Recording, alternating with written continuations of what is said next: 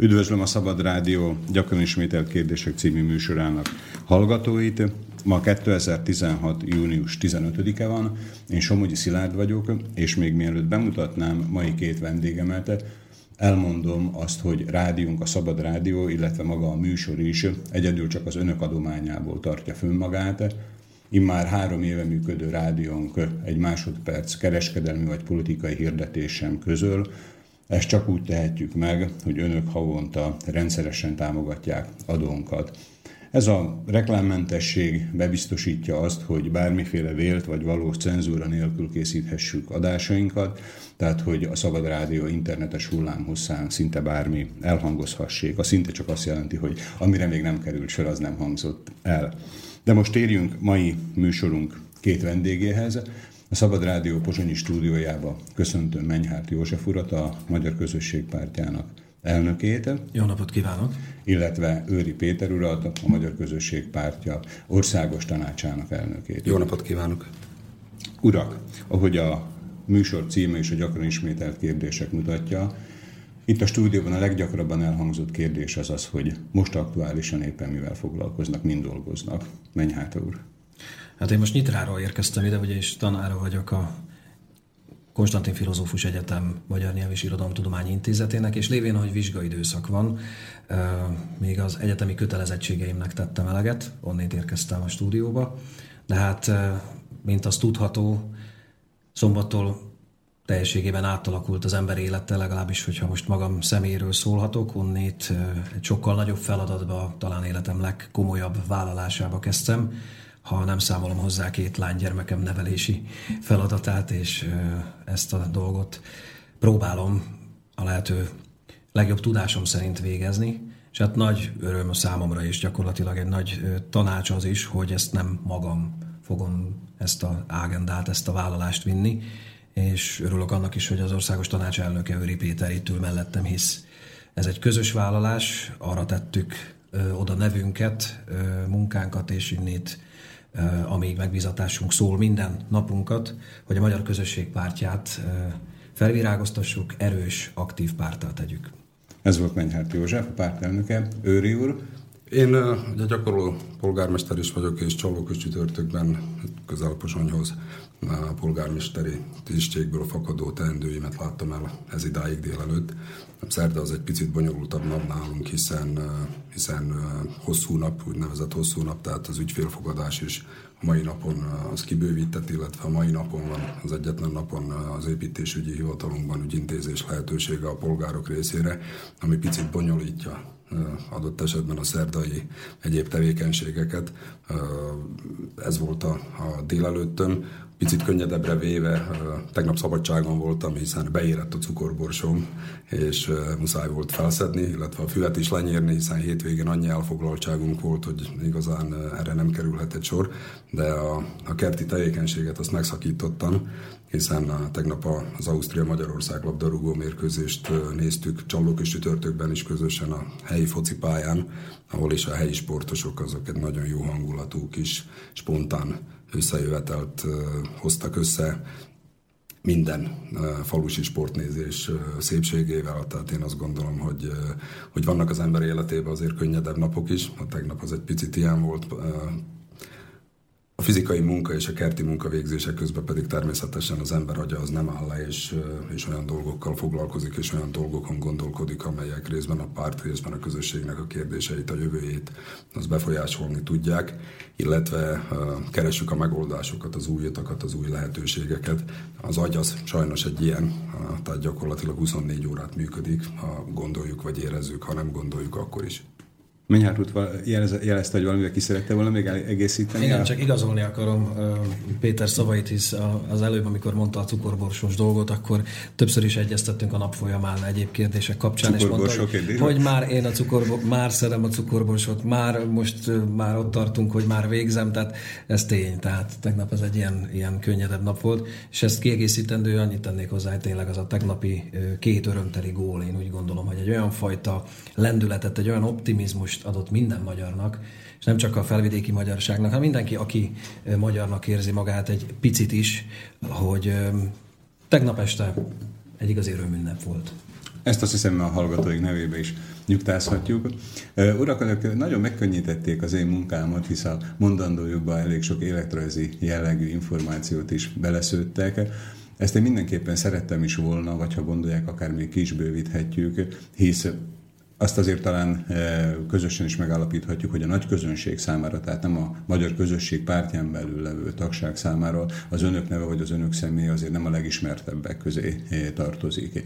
Mi az, amit esetleg még fontosnak tartanának, tehát nem a párton belüli információként, hanem a választók nagy közönség számára szóló információként saját személyükről elmondani, amit úgy gondolják, hogy, hogy az emberekre tartozik, illetve őket esetleg érdekli. Öry úr? Hát ugye itt egy határkérdés van, illetve a határeset, mert a, a, hol van a határa a közösségi a kérdések és az adott személy, akár jó magamnak a közösségen belüli kérdésekkel történő foglalkozásának a bemutatása, illetve a családi élet között. Én azt gondolom, hogy minden mellett szívesen beszélünk róla természetesen, akár viccelődve is, komoly dolgokkal is foglalkoztunk és foglalkozunk a mai napig is. Két gyermeket nevelek, Csallóközcsütörtökben élek, ugye ezt mondtam, van egy három éves fiam, illetve még nincs három, a jövő hónapban lesz három, illetve egy hat éves lányom, aki a jövő hét péntekén ballag, és megígértem neki, hogy három órakor mindenképpen ott leszek a ballagásán az óvodában. Ami pedig a társadalmi kérdéseket illeti, én jó magam, hát azért most már húsz éve különböző dolgokkal foglalkoztam a mai napig, amelyek azt gondolom, hogy a magyar közösséget érintették. Csak példaként mondom, ezerkilencszázkilencvennyolcban a Magyar Ifjúsági Közösséget alapítottam és vezettem öt évig. Ezt követően döntöttem úgy, hogy ezzel nem kívánok tovább foglalkozni, és átadom a mögöttem jövő fiatalabbaknak, fiatalabb generációnak. Elég sokan ismerték a szervezetet, és büszke is voltam arra például, hogy az egyetlen olyan ifjúsági rendezvényt, illetve tábort, Szabad Egyetemet tudtuk létrehozni, amelyben tudomásom szerint ez idáig az egyetlen volt, ahol két miniszterelnök találkozott, és például a, a Mária Valéria Hídnak az újjáépítéséről, tehát az Orbán Viktor és Mikuláš Dzurinda volt, ezerkilencszázkilencvenkilencben Madarászon, hogy pontos legyek, és a Mária Valéria Híd újjáépítésének megállapodása az ott született, itt légben lett. Ezt követően is mindig próbálkoztam segíteni, illetve igyekeztem segíteni a társadalmi kérdéseknek az előremozdítását, tehát nagyon sok dolog volt. Rákóczi Szövetség elnökségi tagja vagyok, tehát a Rákóczi Szövetségnek a munkáját is immáron tíz éve próbálom társadalmi munkában természetesen segíteni. Az utóbbi időben és az utóbbi években pedig valószínűleg a nevemmel inkább a szakmában és a forgó emberek, tehát az önkormányzatok körében, vagy az önkormányzatok körében mozgó emberek találkoztak, hiszen, hiszen egy Pro Civiss polgári társulás néven egy olyan háttérintézményt sikerült az elmúlt öt évben működtetnünk és, és felfejlesztenünk, amely azt gondolom, hogy például a hivatali ügyintézésben nagyon-nagyon sok példaértékű eredményt tud felmutatni. Ez a csapatmunka, hiszen ez sem egy személyről szóló történet. Két dolgot, ha megengedi, akkor kiragadnák. Mi vagyunk az egyetlen határon túli közösség, amelyiknek például ingyenesen terjesztett, ez közel négyezer példányt jelent, negyedéves közigazgatástról szóló, vagy közigazgatási témákkal foglalkozó szaklapja van, ez az önkormányzati szemle, vagy, vagy a törvénytár es ká honlapot, ez is egy ingyen elérhető olyan honlap, ahol közel hetven törvényt tudnak elérni ma magyar nyelven az itteni magyarok, de minden olyan személy, aki magyar. Tehát szlovákiai törvénynek a törvény, magyar fordítása. Így van, így van teljes, teljes értékű magyar fordításai, kezdve az alkotmánytól, úgy gondolom, hogy olyan hiánypótlásokat tudtunk ezen keresztül elvégezni, amelyek, amelyek nagyban tudják segíteni a hivatali ügyintézést, illetve a nyelvhasználat kérdését is. És még sorolhatnám, tehát azért ez egy széles paletta. Hát azt hiszem, hogy ez a két évtized, amit említette, mert így felsorolni is ugye elég sokrétű volt. Elnézését kérem Menyhárt elnök úrnak, én mégiscsak a következő kérdést Öry Péternek tenném föl, hogy tehát ennyire sokrétű és inkább a, ugye a szakmaiságot erősítő tevékenység mellett soha nem érezte azt, vagy soha, tehát egyszerű szlovákiai magyar választóként vagy sajtófigyelőként az ön neve ennek ellenére mégsem volt soha ott az első vonalba az egykori em ká pé, tehát a Magyar Koalíció Pártja, vagy pedig már a Magyar Közösség Pártjába is, ahol, ha jól tudom, ugye alelnöki pozíciót is töltött be. Tehát inkább mindig a, hogy is mondjam, az unterman pozíciót töltötte, tehát aki, a, aki tartja a lecet, és még a többiek fönt akrobata mutatványokat tartanak. Hogy jól, jól látom ezt én így kívülről? Tehát, hogy én azt gondolom, hogy egy párt, pártvezetése is csapatmunka volt, és kell, hogy legyen a most is, és a közeljövőben is. Az is nyilvánvaló, hogy egy pártnak mindig vannak uh, vízhordói, tehát akik a, a csúnya szóval élve elnézést kérek, tehát akik a, a sziszifuszi munkát is végzik, és mindig vannak olyan személyek, akik adott esetben a politika megjelenítői, de ez minden pártban így van. Egy párt sem működhet tanácsadók, háttérem, olyan háttéremberek nélkül, akiknek a munkája elengedhetetlen ahhoz, hogy működjön. Hát mondjuk egy jogászi csapatot például. Tehát minden párt, minden egyes párt mögött kell, hogy legyenek olyan szakértők, olyan jogászok például, akik egy törvénytervezetet előkészítenek, akik bemutatnak ötleteket, akik bemutatják azt, hogy jogilag, szakmailag milyen irányokat tudunk behatárolni, milyen irányokba tudunk elindulni. Természetesen nehéz egy pártot húsz emberen keresztül megjeleníteni. Valamilyen szinten van minden egyes pártnak egy-egy arca. Tehát úgy most nem akarok pártokat kiragadni, de tudunk. És mindig valamelyik minden, párt valamilyen emberhez egy, köthető, egy, egy emberhez, vagy, vagy két-három emberhez igen. köthető. Ez szerintem egy természetes folyamat és egy természetes dolog. Én mindig, mindig azon igyekeztem, hogy olyan dolgokat tudjunk letenni az asztalra, amik előre viszik a közösséget, előre viszik az itteni magyarság ügyeit. Én azt gondolom, hogy ebben a feladatban voltak olyan vállalásaim, amiket sikerült teljesítenem, és talán ez a leglényegesebb.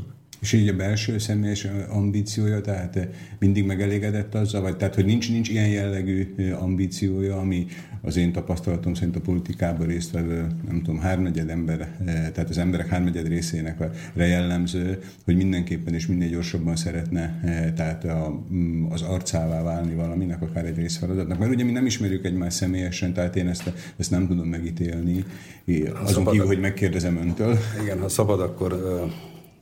Én nem szoktam édesanyámat idézni, de most kivételt fogok tenni. Édesanyám egyszer azt mondta nekem, hogy há, ő azt leegyszerűsítve három típusú embert ismer.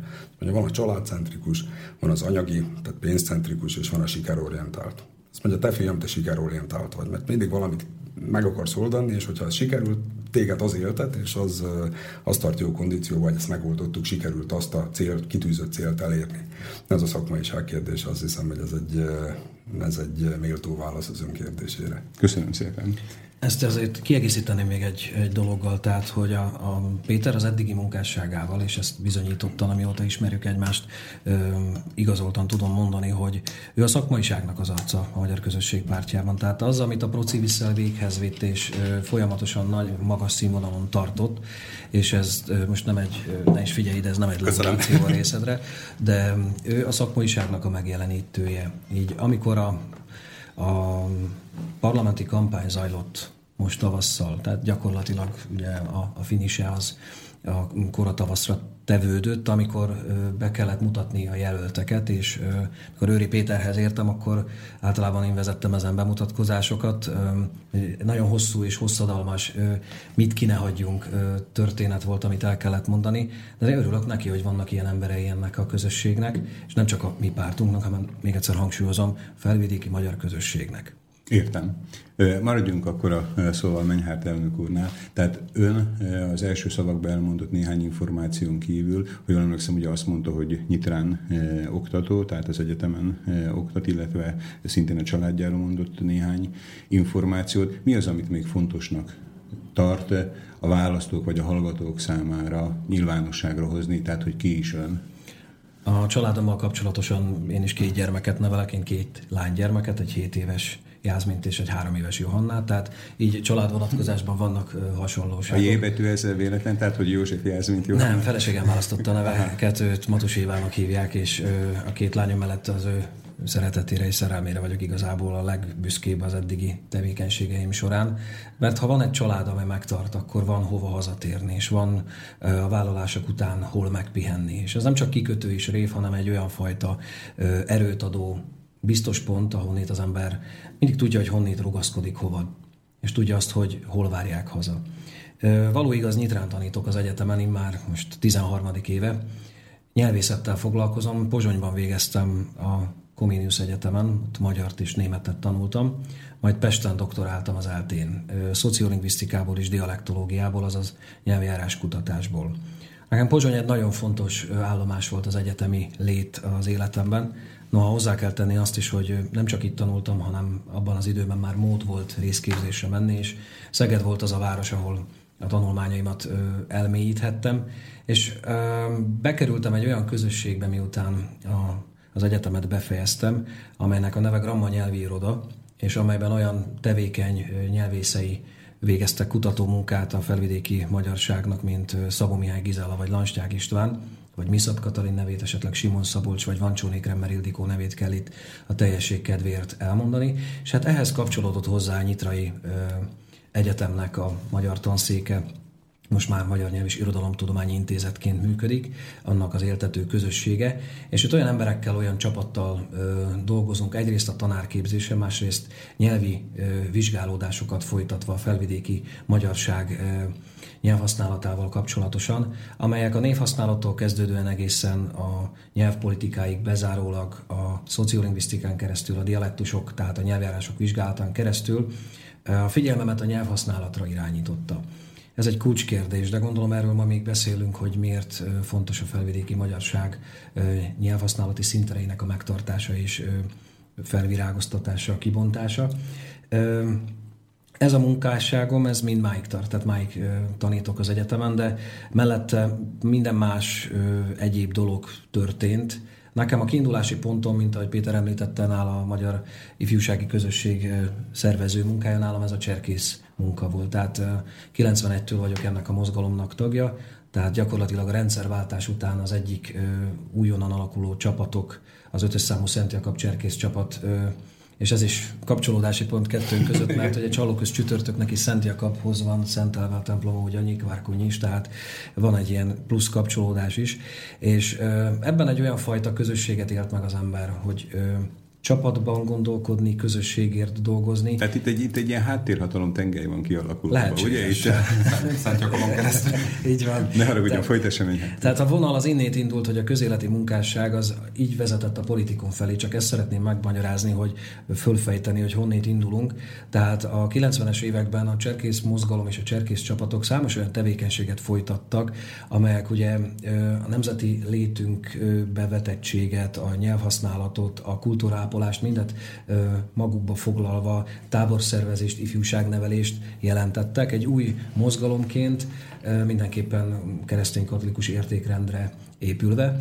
És hát így jutottunk odáig, hogy az ember táborokat szervezve, különféle rendezvényeket kivitelezve megszólítatott, hogy esetlegesen az önkormányzati munkában, Nyékvárkonyba bekapcsolódna-e.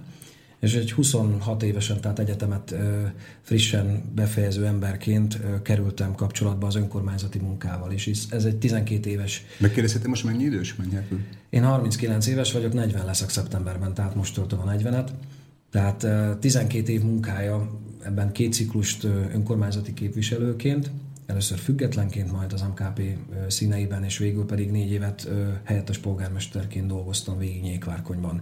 És hát ehhez rendeződött hozzá a, a pártmunkába való bekapcsolódás is, először járási szinten, a járási elnökség tagja lettem, majd... Ez a Dunaszerdahelyi járás, Dunaszerdahelyi járás, tehát igen. A legnagyobb m- magyar számmal rendelkező járásunk, m- egy domináns magyar járásnak a, az elnökségébe csöppentem bele, és amikor... Én már most harmadik éve lesz, hogy a megyei választásokra készülődve, itt is kaptam egy felkérést, hogy vajon indulnék-e képviselőként. Indultam, egy sikeres megyei választást tudhattunk a Dunaszerdahely járásban, és hát Nagyszombat megyében a Bovó magunk után, így ez a munkásságom, tehát a regionális politikában megyei képviselőként is folytatódott. És a tavalyi évben történt az, hogy járási konferencia Ekecs községben a Dunaszerdahelyi járás elnökévé annak a munkásságával bízott meg. Tehát jól értettem, egy évvel ezelőtt? Egy évvel ezelőtt. Uh-huh. Egy évvel három hónappal és pár nappal. Akkor azért ez egy ilyen rakétakarrier, nem? Tehát, mondhatni. Hogy... Minden előnyével és hátrányával, mert azért én úgy gondolom, hogy azért hasznos az, mint ahogy a cserkészetben is van egyfajta, a mozgalomba való munkásságnak is van egyfajta folyamatossága, tehát az először ember fogadalmat tesz, most a cserkészetről beszélek, azt követően segédőrsvezető képző, majd őrsvezető képző, majd segédtiszt képző, majd tisztképző táborig juthat el a ranglétrán, és ez mindig okosodás, tanulás, tehát úgy gondolom, hogy az én felkészültségem és indulásom az inkább az önkormányzati létben erősödött meg.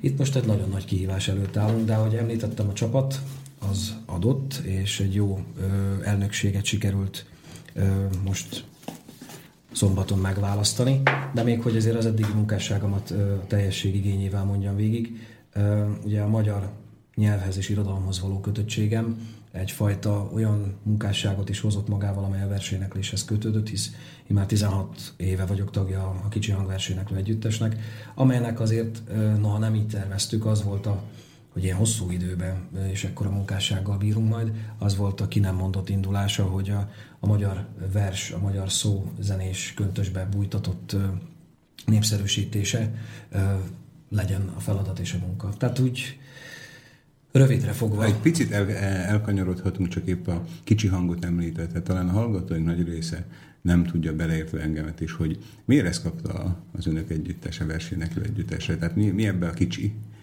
A formáció kettőssége az, hogy két ember minimál hangszerekre, tehát gitár, furúja és inkább az énekhangra figyelve indult ez a duó.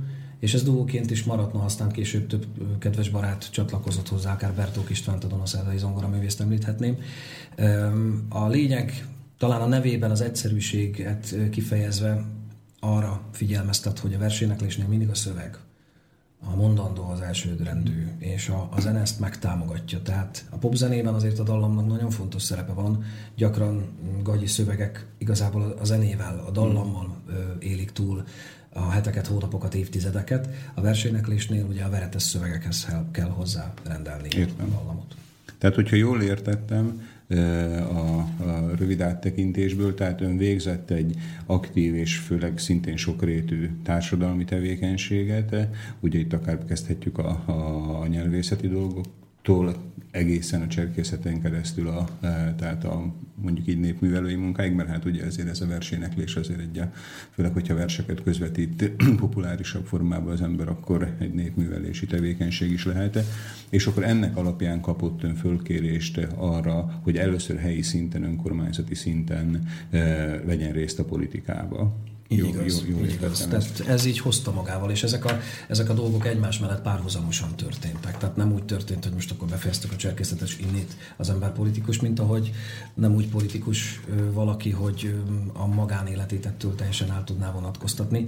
Én úgy gondolom, hogy mindkettőnk esetében megélt társadalmi közegben megélt munkáról beszélhetünk. Tehát valós közösségekben, valós húsvér emberekként tényleges tevékenységet folytatva jutottunk ehhez a, a nagyon komoly és ö, megtisztelő felkéréshez és bizalomhoz.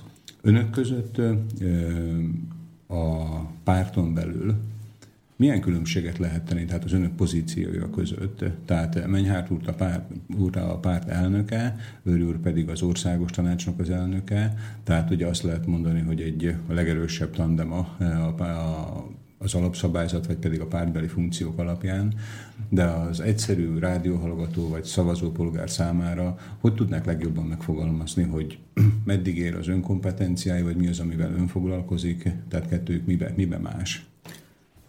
Öry Péter. Elég markánsan elválasztható bizonyos kérdésekben, bizonyos kérdésekben lehetnek átfedések.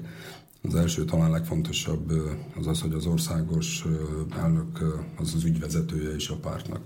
Tehát a megjelenítője, ő a jogosult alkalmazotti kérdésekben, ő a jogosult pénzügyi kérdésekben. Gyakorlatilag minden jogosultság az ő kezében van. Magyarországi jogrend tekintetében, hogy érthető legyen, talán oda tudnám, vagy azzal tudnám párhuzamba vonni, mint amikor van egy polgármester és van egy jegyző. lengyel különbség a, a két tisztség között. Az Országos Tanács elnökének a, a feladata, tehát a jó magam feladata az Országos Tanács munkájának a, a végzése, tehát az Országos Tanács összehívása, mint mondjuk az országos elnök feladata, az országos elnökségnek a, a működtetése, az összehívása, a vezetése, ami talán pontosításra szorul és kiegészítendő, az az, hogy amennyiben nincs, az országos, nincs országos elnöke a Magyar Közösség Pártjának, akkor az alapszabály szerint az országos elnöki tisztségeknek, a, illetve feladatoknak az elvégzését az Országos Tanács elnöke végzi. Tehát gyakorlatilag egy helyettesi tisztséget is és lehetőségként kezel a Magyar Közösség Pártjának alapszabálya ebben a tekintetben. Tehát akkor nem az alelnök veszi át a... Az nem, az alelnökök a szakmai munkáért felelősek, uh-huh. tehát az adott szakterület munkájáért. Az Országos Tanács elnöke gyakorlatilag mondhatnám azt is, hogy némileg a politikai kommunikációt, a párton belüli politikai kommunikációt, irányultság megkeresését hivatott segíteni, és az Országos Tanács, tehát ez egy választmány, hogy ez a legnagyobb, két kongresszus között ez a legerősebb intézménye, szervezés struktúráját tekintve a pártnak, míg az országos elnök az országos elnökségért felel. A szakmai alelnökök az adott szakterületen végzett munkáért a felelősek, és kell ezen belül tevékenységet végezniük, de talán nem árulok el titkot, hogyha mondom azt is, hogy mi arra, arról is beszélgettünk, hogy adott esetben egy olyan, olyan változás történik, hogy egy-egy ügynek, egy-egy kezelendő ügynek a megoldását, az irányvonal kialakítását nem csak adott esetben egyeztetve a szakmai alelnökökkel, nem csak az ő feladatukként kell kezelni, hanem olyan szakértők feladataként, akik mondjuk arra teljesen, arra a sajátos helyzetre vagy sajátos problémára teljesen szakosodottak, hiszen azért, azért nagyon-nagyon sok minden történik a társadalomban, egy politikumban, és azt úgy... Meg egy pártban. Hát egy pártban is, igen. Hát mondjak egy példát, tehát igazságügyi kérdésekre ugye az a, nincs alelnöki tisztsége az em ká pénak, tehát ott mindenképpen majd kell segítséget kérnünk, hogy az ilyen jellegű ügyek kezelésével is tudjunk foglalkozni. Vagy akár az ifjúság nevelést, illetve utánpótlás kérdését is említhetném. Erre sincs szakosodott alelnökünk, de bizonyos, hogy az elnökség tagjaiból, vagy épp nem az elnökség tagjaiból találunk olyan embert, aki ezt a munkát végezni tudja. Erre nagyon fontosan, tehát oda kell figyelni. Még a kettőnk kapcsán, hogyha már ez a kérdés felvetődött, és csak tényleg röviden említeném, hogy a, a magyarság esetében, ha történelmet megnézzük, voltak olyan időszakok, amikor is gyakorlatilag egy Gyula és egy Kende, vagy Kündűnek nevezett eh, tandem, akkor még biztosan nem így nevezték ilyen szóval, egy kettős eh, vezette népünket, tehát az egyik, a Gyula, az egy, ez egy hadvezéri minőségben. Tehát épp ezt akartam mondani, azért egy jókora kis pallossal a kezébe vezette. Erős, erős eh, harcászati erőt képviselve, míg a másik az egy szakrálisabb, egy finomabb, de mindenképpen lelkiségi vezetőként és ö, ilyen értelemben volt jelen. Én úgy gondolom, hogy mindamellett, amit ö, az Országos Tanács elnöke Öry Péter az előbb elmondott, ö, és ezt tényleg szakmailag így szétválasztva, pontosítva, ö, a lapszabályhoz igazítva ö, az előbb fölfejtettük, azért el kell mondani ezt is, hogy a mi kettősünk azért egy ilyenfajta vonatkozásban is szeretne a magyar közösségért tenni. Na, hát az általános információkat talán hallottuk, kezd átmenni a beszélgetés után néhány konkrétumba. Hagyjunk akkor egy kis időt most a hallgatóknak, hogy elraktározzák az eddigieket, hallgassunk egy kis zenét, és akkor utána folytatjuk mai vendégünkkel, Menyhárt Józseffel, illetve Öry Péterrel a Szabad Rádióban.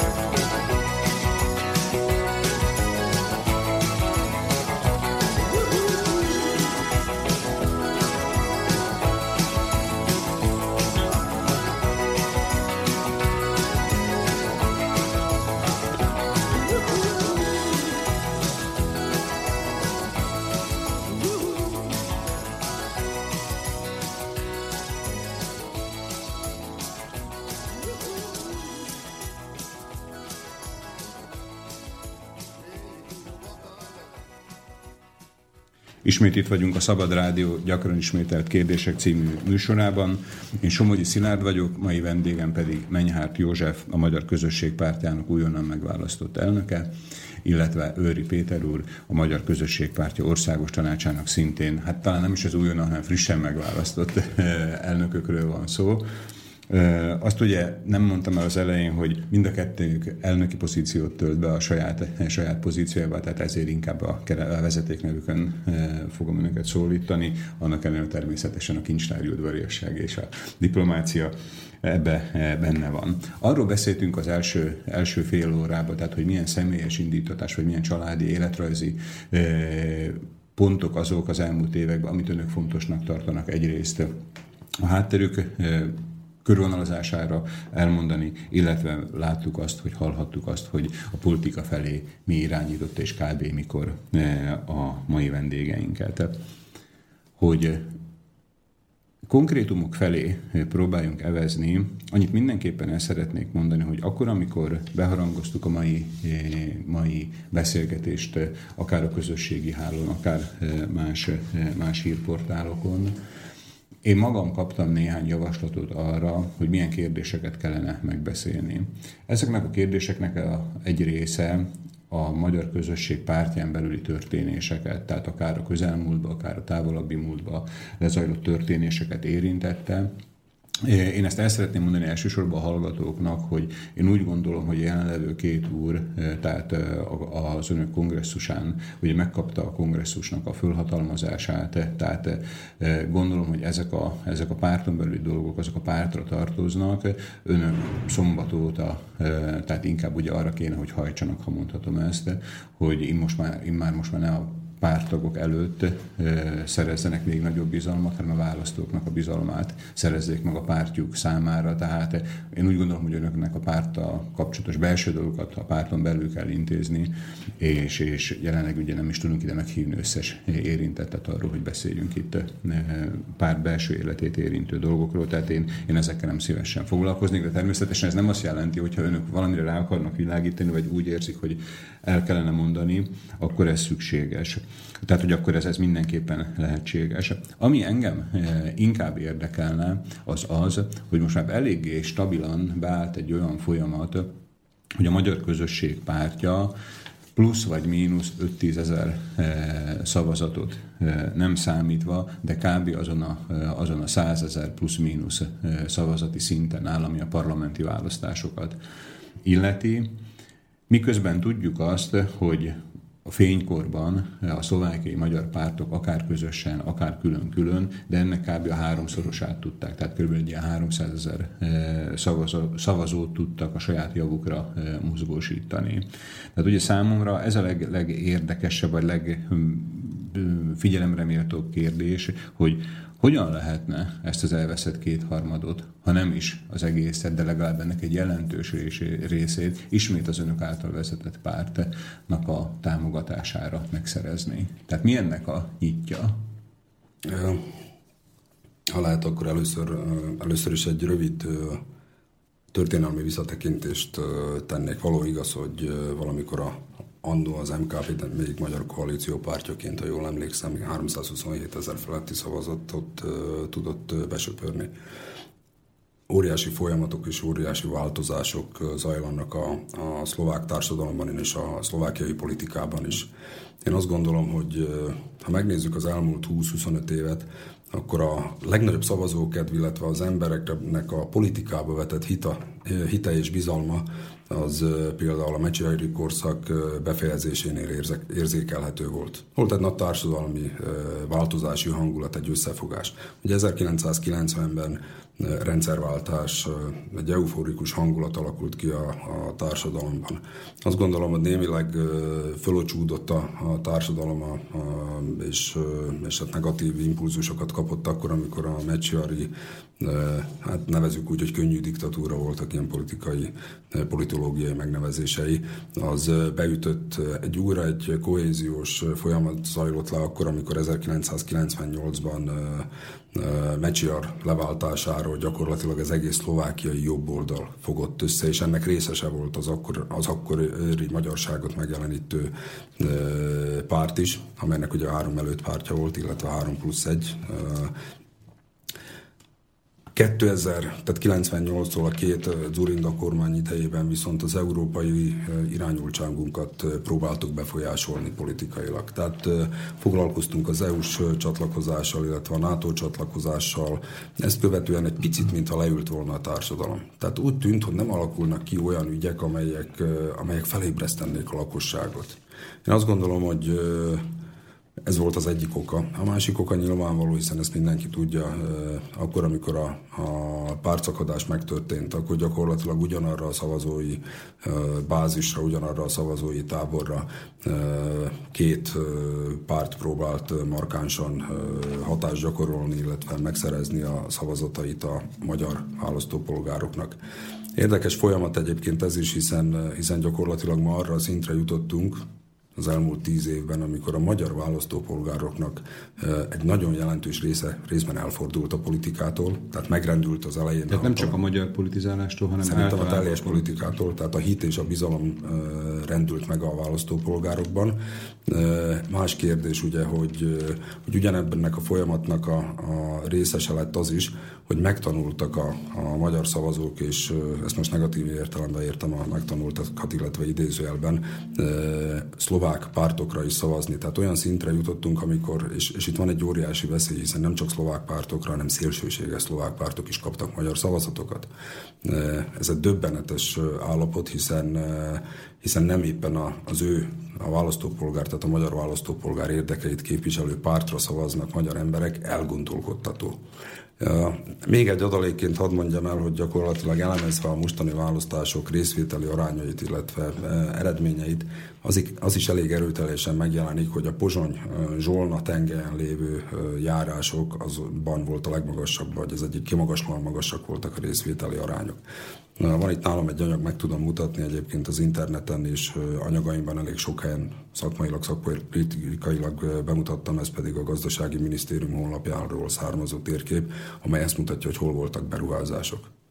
Ki kell mondani, hogy a magyarok által lakott régiók, amik egyébként nem csak a magyarságot, hanem minden egyes ott élő polgárt sújtanak, azok az elmúlt tizenkettő-tizennégy évben majdnem a nullás beruházást kaptak munkahelyteremtő szándékkal. Ez egy újabb olyan kérdés, amely én azt gondolom, hogy befolyásolja az embereknek a, a hitét és bizalmát a politikum iránt. Az elmúlt tíz évben, ugye ebben volt gyakorlatilag most már a harmadik, harmadik Fico által vezetett kormány, illetve egy Radicsová kormány. Az elmúlt tíz évben nem oldották meg a leszakadó régiók problémáit, a munkanélküliséget, a szociális kérdéseket, akkor miért hinnének és miért bíznának a választópolgárok adott esetben ugyanazokban az üzenetekben, amelyeket előzőleg ugyanazok a személyek mondtak.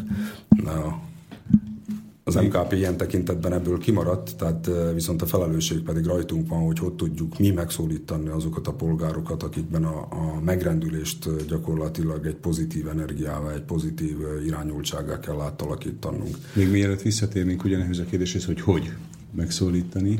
Előbb Öry Pétert hallottuk, most még Menyhárt József egészíteni ki. Mindez a kiegészítéseképpen még egy adalékot tennék hozzá, az, hogy ezerkilencszázkilencvenegy és kétezer-tizenegy között mért népszámlálási adatok hatalmas nagy fogyásról adnak számot, tehát ha Gyurgyik László tanulmányait, vagy akár a kilencvennégyben megjelent Magyar Mérleg című könyvét, vagy később a kétezer-tizenegyes népszámlálási adatokat bemutató népszámlálás könyvét nézzük meg, akkor arról szólhatunk, hogy százezerre lettünk kevesebben. Tehát ennek ellenére, ha megnézzük a Magyar Közösség Pártjára szavazók számaránya, tehát igazából ilyen, ilyen ötezres különbséget látok, tehát most is közel százötezren szavaztak ránk, hozzátéve, hogy a mi közösségünk egyrészt azzal, hogy a nyelvcserén keresztül nemzetiséget is cserél, előregedőben van, tehát nagyon nem jó az a mutató, amely a korfára vonatkozik, tehát egy előregedő közösség vagyunk. Ennek ellenére most is tudtuk üzenbiztosan, stabilan hozni azt a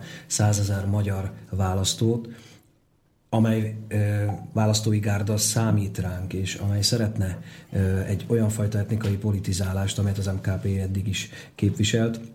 Na most, hogy az a valamikori háromszázezres szavazati arány meg lesz-e valaha, arra nem tudunk választani. Ezt, ezt talán, talán teoretikusan is kizárható, ugye a háromszázezer? Egyszerűen a, a népszaporulat alapján, tehát ez, ez nagyon ö, nehezen feltételezhető.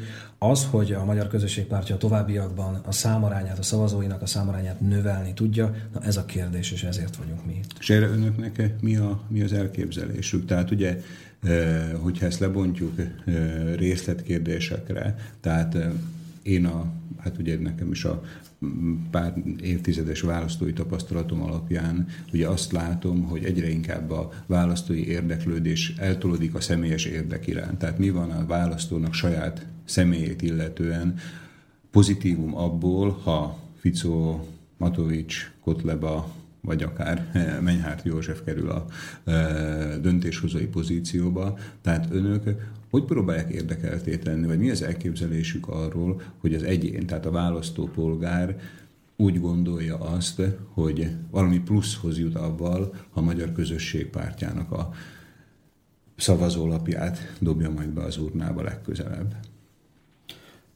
Én azt gondolom, hogy... Öry Péter. Igen, én azt gondolom, hogy... Ugye visszatekintésről beszéltem pár perccel ezelőtt, hogy óriási felelőssége van egyébként a médiának is abban, hogy a választópolgárok hogy ítélik meg a politikumot. Sajnos azt kell, hogy mondjam, hogy az elmúlt években a, a, a bulvár jellegű információk azok nagyobb figyelmet kaptak, mint, mint a valós problémák. Számtalan konkrét példát is tudnánk mondani, de nem hiszem, hogy most ki kellene ezekre térni. Na, nekünk elsősorban a közgondolkodást kellene megváltoztatnunk. Ez egy óriási kihívás és óriási feladat. Tehát ahhoz, hogy itt a magyarság összefogjon, hogy a közgondolkodást kell uh, egyértelműen... Uh, de ez nem egy óriási, egy, egy óriási fába vágott fejsze, tehát az, hogy a közgondolkodást megváltoztatni, miközben azt látjuk, hogy huszonegyedik század, rohanás, internet, ömlik az információ... Ha szabad egy más jellegű konkrét példát, persze, hogy ez igen. Működik egyébként, csak, csak hittel kell végezni a munkát. Én amikor Csallóközcsütörtök polgármestere lettem durván tíz évvel ezelőtt, akkor egy nagy építkezési hullám tetején voltunk. Egy felévelésnek a, a közepébe kaptam bizalmat a választópolgároktól, és a közbeszéd a településen az arról szólt, hogy, hogy az a fejlődés, hogyha minél több új utcát, új negyedet nyitunk. És elkezdtük mondani, hogy nézetünk szerint nem biztos, hogy az. Én azt gondolom, hogy a szolgáltatások bővülése, az élet színvonalának az lehetősége, tehát a megélt élet, ennek a bővítése, a szolgáltatásokba orvos, patika, csatornázás és a többi még sorolhatnám. Ez a jó fejlődési irány, és nem az, hogy hirtelen földuzzasztunk valamit. Ma és a múlt héten is arról tárgyaltunk a szomszéd településekkel, hogy mekkora problémát jelent az, hogy hat éve, meg nyolc éve különböző negyedeket nyitottak, mert a gyerekeket nincs hova eltálni, nincs iskola, nincs infrastruktúra.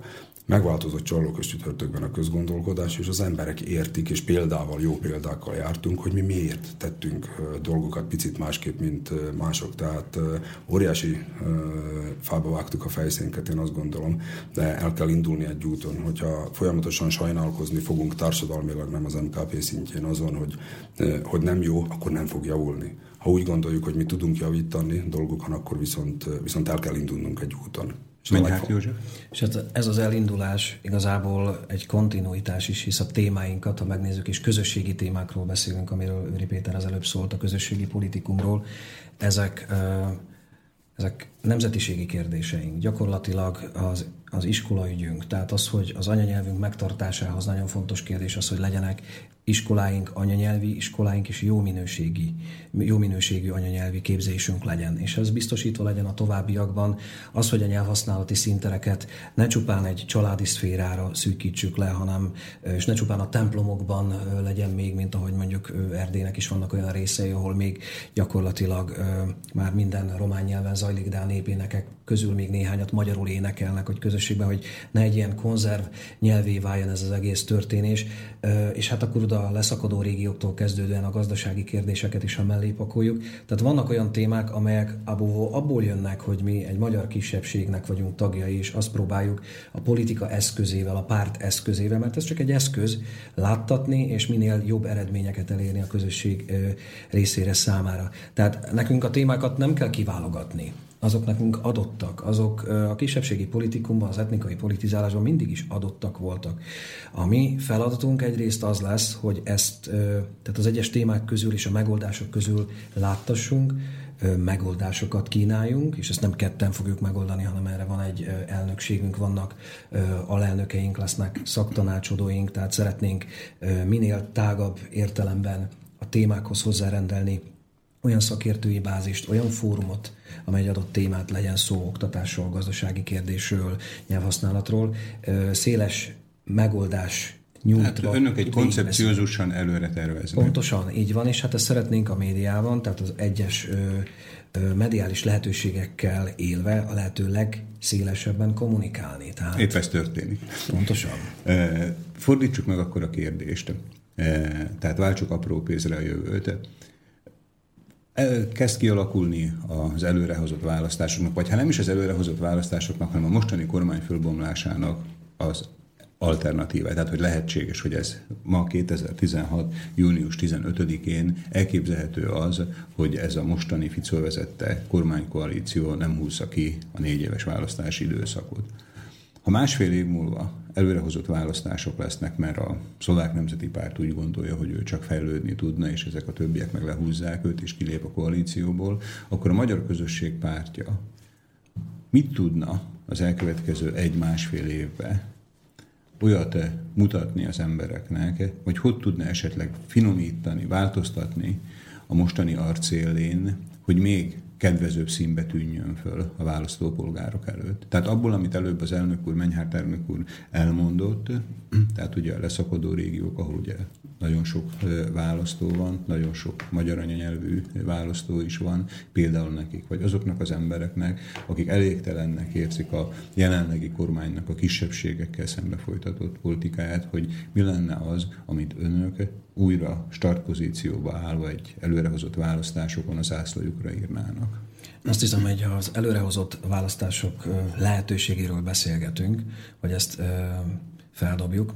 Ez hozzátenném azt, hogy ami bizonyosan lesz az jövő évben a megyei választások. Tehát erre rákészülve, és ehhez a témákat hozzárendelve, megmozdítva a pártot, aktív kommunikációval élő pártot mutatva, felkészülve mutathatjuk már azt, és mutatni is fogjuk, hogy a Magyar Közösség Pártja egy dolgozó, aktívan a kérdésekre reagáló, objektív, higgadt, szakmai kritikát megfogalmazó, és a mi közösségünkért szóló pártként lesz jelen. Tehát úgy gondolom, hogy most elsősorban a megyei választásokra indítottunk már fél kampánypozícióba, kampányüzemmódba, tehát én úgy gondolom, sokak meghatározták azt, hogy miért mindig kampány előtt jelenik meg egy párt, miért csak akkor próbál témákat a terítékre tenni, miért csak akkor vagyunk fontosak választópolgárok, ezt már többször elmondták nekünk kampányok során is, meg nem csak nekünk, szerintem más politikusoknak is, hogy miért csak akkor jöttök közénk, amikor úgy gondoljátok, hogy valamilyen pozícióra törni szeretnétek. Tehát pontosan erről van szó, hogy a láttatásunk, az egyes témák kibontását állandóan terítéken tartva eljussunk jövő évben a, a megyei választásokhoz oda, és az nem csak regionális pártként képzel el bennünket, mert ezeket a témákat nagyon magas szintig meg lehet jeleníteni és hozzákapcsolni más politikai szubjektumokat, de akár kulturális ö, intézményeket, civil szférát. Itt, hogyha a megyei választásoknál egy pillanatra még megállhatunk, főleg azért ugye, mert Öry Péter személyében azért egy közigazgatási szakértő, meg tapasztalt politikus van jelen. Tehát a Magyar Közösség Pártja deklarálta ugye a választást, tehát a parlamenti választások előtt is, illetve ha jól tudom, a programjuknak a részét is képezi egy új közigazgatási egységnek a kialakítása Szlovákiába. Tehát ugye talán nincs jobb apropója ennek a propagálásának, mint egy megyei választás. Az, hogy föntartva az, hogy tiszteletbe tartják önök a jelenlegi megyéknek a kialakítását, de van másik, illetve van egy jobb, jobb javaslat ennél, amit önök elő tudnak adni, vagy elő tudnak húzni, sőt már elő is húztak a, a fiókból. Tehát, hogy mennyire, mennyire lesz ez a, az önök politikai akaratának az egyik prioritása, hogy egy új közigazgatási egység, vagy könnyebben mondva egy új megye, egy új kerület alakuljon ki Szlovákiába. Két dolgot hadd mondjak el rögtön az elején. Az egyik dolog, hogy a, hogy a Magyar Közösség Pártjának egyik alapdokumentuma az az önigazgatási koncepciónk, amelyben részben a fogyásunk, tehát a magyarság fogyásának megállítását, részben a gazdasági felzárkóztatását kívánjuk megoldani konkrét lépésekkel, konkrét javaslatokkal és konkrét tapasztalatokkal. Szlovákia önigazgatása, tehát közigazgatása, és ezen belül a mi önigazgatásunk, hogy pontosan fogalmazzak, tehát a Szlovákia közigazgatása ebben a formában egy politikai, célirányos politikai közigazgatási egységek létrehozásáról szólt. Ezt elmondták az az előtti megyei... Fordítsuk ezt magyarra? Tehát olyan megyerendszer alakult ki, ugye megye nincs. Ami másoknak bocsánat, szlovákiak rendben egyébként megye nincs, hogyha már szakpolitikánál tartunk, de maradjunk a megyéknél. Megy, olyan megyerendszert alakítottak ki, tehát olyan kerületi önkormányzati rendszert, amelyből hátrányos. Ami nekünk nem jó. Ami nekünk nem nekünk jó. Alatt most a magyar kisebbséget. E, igen, de egyébként hozzáteszem, hogy félreértés ne essék, a szlovákoknak sem jó. Tehát e, akkor is fogalmazzák. E, le is írtam egyébként, tehát akkor, amikor az erdőhátiak mondjuk két régióra vannak bontva, ahol ott egy történelmi tájegység, akkor, amikor a Szlovák Tudományos Akadémiának konkrét dokumentum dokumentumai vannak arról, hogy huszonkettő, hangsúlyozom, huszonkettő természetes tájegységre bontható Szlovákia. Akkor, amikor a Szlovák Köztársaság belügyminisztériuma kétezer-hétben leírja, hogy a jelenlegi megyerendszer problémás, hiszen a gazdasági tengelyek azok nem azok, amelyek kellene, hogy mozgassák a rendszert, akkor ugye el kellene gondolkodnunk azon, hogy vajon létre tudunk-e országos szinten hozni egy olyan modern államot, amelyben az önkormányzati egységek azok a valós, természetes régiókból indulnak ki, és azokat lefedik. Ebben az egyik sajátosság egyébként a magyarok által lakott régióknak a, a helyzete. Tehát a nyelv, a gazdasági kérdés, a földrajzi kérdés, a mezőgazdaság kérdése, amely nálunk jelenik meg a legerőteljesebben. Én azt gondolom, hogy a szlovák politikumnak is végre föl kellene fognia azt, hogy, hogy a természetes régiók mentén kialakított önkormányzati rendszer, Azért nem, az, kimondottan azért nem használok egy megyét, vagy több megyét, hiszen ez, ez azt gondolom, hogy képlékeny azért ebben a formában, az működőképessé teszi az országot. De nagyon rövid az időre, én erről órákat tudnák beszélni.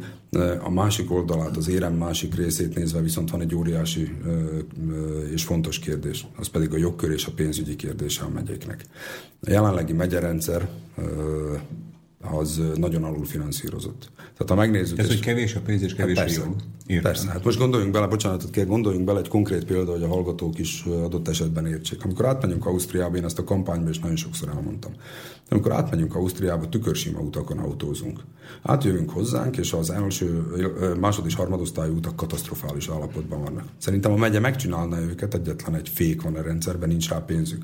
Úgy lehet tervezni, és úgy lehet normális állapotba hozni egy, mondjuk egy útháló, hogyha egy megye, most teljesen mindegy, hogy milyen a közigazgatási rendszer, de a megye annyi pénzzel rendelkezik, hogy tervezni tudja mondjuk tíz évente adott szakasznak a felújítását. Az, hogy mi negyvennégy éves, meg ötven éves utakon járunk, az, hogy mondjuk az konkrétan állami, de ettől függetlenül abszurd, az, hogy mondjuk a Medvei hídon, tehát Medve-Vámosszabadi között lévő hídon, hát vagy három éve egy ilyen vaslappal fedik le a lyukat, és hullik szét a híd, hát az, az, az, az nem tudom, hogy fogalmazom. Nem lenne elég az, hogy Hogy nem lenne elég az, hogy kialakul egy új közigazgatási egység, most ez mindegy, hogy megyének, kerületnek... Rendszer tekintve nem lenne elég, tehát, hanem jogköri és pénzügyi kérdések is vannak, és bocsánat, még egy gondolat erejéig, ezen belül pedig a magyarságnak a sajátos, e, sajátos ügyeinek a kezelését, tehát az önigazgatást, a saját ügyeinknek a saját kézben történő kezelését, például kultúra, oktatás, ugye azt a megyerendszerben kellene megoldani. Konkrét példa van rá, én egyébként most leveleztem a déltiroliakkal is, mert, mert hihetetlen kérdések jelentek meg, és hihetetlen nézőpontok vannak, vissza is írt a déltiroli tartomány főnöke, egy bizonyos Kompáser úr, német, és a adott nemzeti közösség vagy kisebbségeket érintő kérdéseket is befolyásolta. És tényleg nem akarom Menyhárt elnök úrtól is elvenni az időt, de még egy gondolat, azt hiszem, hogy elég fontos, és ezt is ki kell mondani. Elég az internetre fölmenni, és meg lehet nézni azt, hogy mondjuk nagyon sok egyébként önigazgatási régió él Európában, az Európai Unióban tizenegy ország engedi a kisebbségek részére is az önigazgatás különböző formáit, hívhatjuk autonómiának, és az ugyanaz a kettő egyébként szinonimum. Szlovák közegben sajnos megvan a, a, a korlátja. Szkérni. Korlátja, igen, nem értik a, a uh-huh. kérdéskört.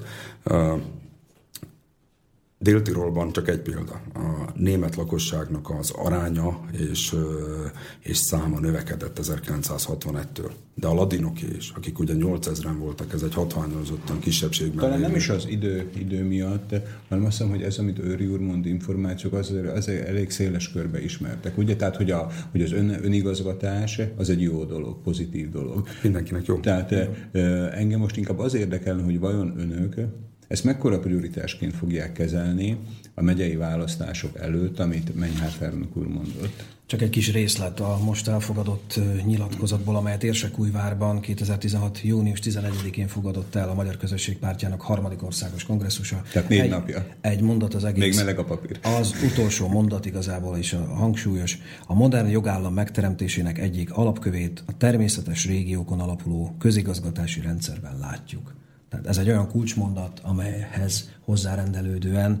De azért a... ezt, ezt egy plakátra így nem lehet fölírni. Nyilván, nyilván nem is így fogjuk felírni. Értem. De valami föl lesz, tehát valami ehhez hasonló. Oda akarok kiukadni, tehát nem, nem szeretném azért túlragozni ezt a kérdést, hogy, hogy mennyire prioritás és hogy prioritás. Tehát oda akarok kiukadni, hogy vajon önök most már nem csak szakmai anyagok szintjén, vagy pedig politikai határozatok szintjén, hanem a választók felé való kommunikációba is közérthetően, tömören, velősen ezt fogják támogatni, vagy fogják kommunikálni ezt a, ezt a gondolatot? Hát, eddig tehát, is kommunikáltuk egyébként. Tehát, hát akkor úgy kérdezem, mennyire, mennyire, mennyire hangsúlyosan a... kommunikálják ezt?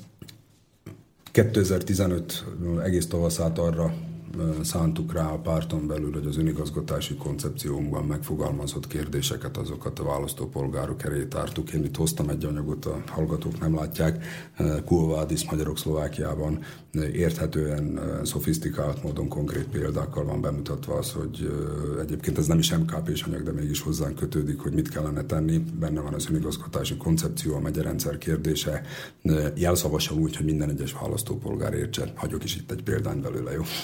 Vagy majd még talán visszatérhetünk a leglényegesebb részekre. Eltűnt, elment a műsorunk második fél órája is. Mai vendégünk Menyhárt József, a Magyar Közösségpártjának elnöke, illetve Öry Péter, a Magyar Közösségpártjának országos tanácsának az elnöke. Most ismét egy kis szünetet, egy kis zenehallgatást tartunk, szusszannunk egyet, és utána vendégeinkkel folytatjuk.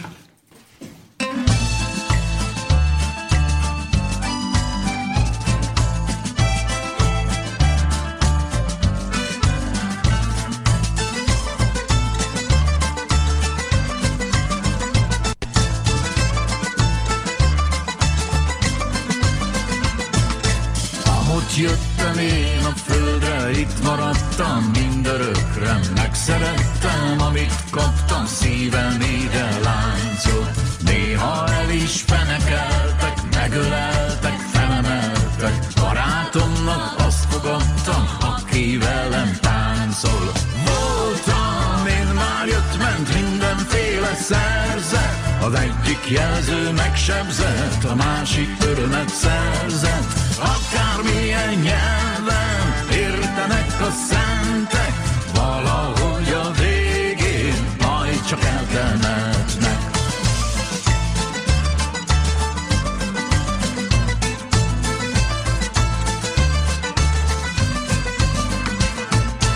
Itt teremnek a szép lányok, mindegyiknek megbocsátok, hadd üljön a másolébe, ha a kedvet tartja. Fiamat a legszebb adta, a lányomnak is szép az anyja, és ha mégis más az apja, hát a lelke rajta. Voltam, én már jött-ment mindenféle szerzet, az egyik jelző megsebzett, a másik örömet szerzett. Akármilyen nyelven értenek a szentek, valahogy a végén majd csak eltemetnek.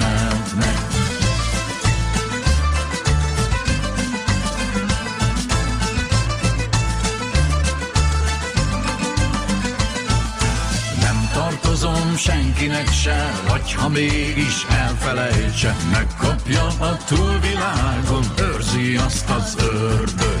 Legyen vendég asztalomnál, legyen nála jó nagy kanál, édesanyám tanította, amit beletöltök. Amikor a banda ezt a kó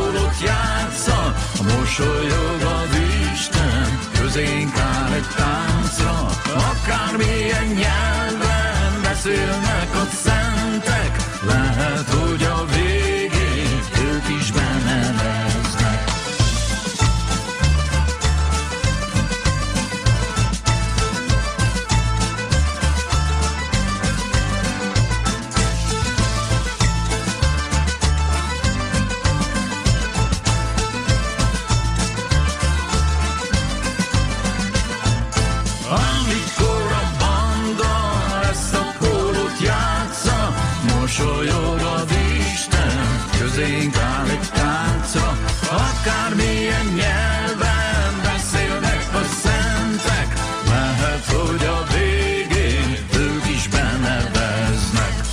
Amikor a banda ezt a kólót játsza, mosolyog a Jóisten, közénk áll egy táncra.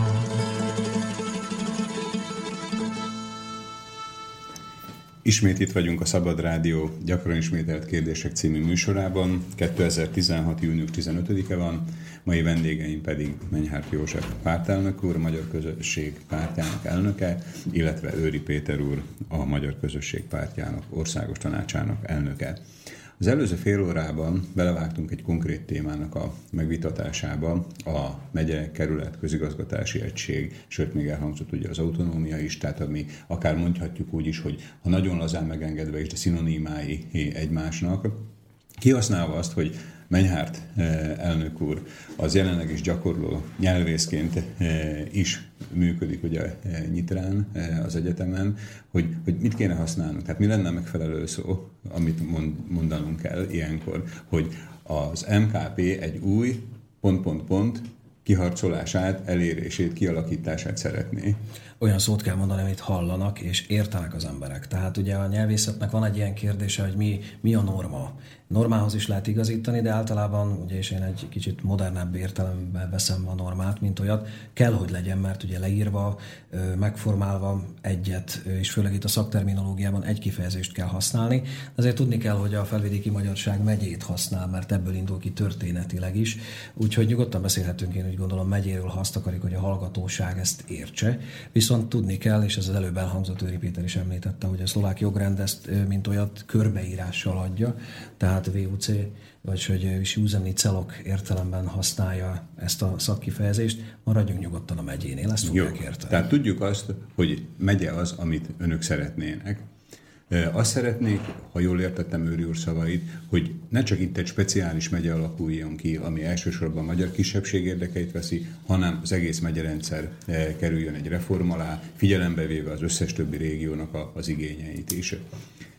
Elhangzott ugye, hogy a következő fontos válasz, vagy hát a következő választások Szlovákiában biztosan tudunk, azok a megyei választások lesznek, illetve önök megerősítették, hogy az új megyének, vagy az új megyerendszernek a kialakítását önök forszírozni, támogatni fogják. Hogy érzik eddigi politikai tapasztalatuk alapján, vagy a visszajelzések alapján? Mennyire van fogadókészség? Mennyire, mennyire forszírozzák ezt maguk az emberek is, hogy legyen itt egy új megye? A megyék vonatkozásában nem csak... Menyhárt József. Ez eddigi dolgokról kell szólni. Ugyanaz, hogy a, a szalámizó technika az elmúlt ö, évtizedekben megjelent, ezt a, az egyházmegyék vonatkozásában is el tudjuk mondani. Tehát, hogy a, akár a katolikus egyházmegyék ö, újrabontásánál is mindig is arra törekedtek, hogy véletlenül sem maradjon egy természetes egység. És ö, ez az, amit mi hangsúlyozottan szeretnénk, hogy a természetes, kicsi, összefüggő, akár kulturálisan, akár nyelvileg összefüggő régiók egybe maradjanak. Ez nevetséges dolog az, hogy, és ezt mondhatom, semmiféle titkot nem árulok el megyei képviselőként, hogy Nagyszombat megye a különféle ö, támogatási programjaiban, amelyben kultúrát, ö, m, oktatást, m, ifjúságpolitikát tehetünk oda. Az egyes pályázati csoportokon belül, például a Dunaszerdahely járásban öt és fél ezer eurót oszt szét harminc pályázat között. Naponta vagy évente? Évente. Ha naponta lenne, az már kicsit másabb helyzet volna. Évente. És erre jön harminc-negyven pályázat. Tehát apró hmm. pénz a történés. Az ember néha elgondolkodik, hogy vajon most kétszáz eurót osszon mindenkinek, amely egy utánfinanszírozású történés, vagy pedig adjon mondjuk három csoportnak nagyobb összeget ebből, és akkor tényleges program valósulnak meg, de ez valami vicc. Ha belegondolunk ezzel... Um...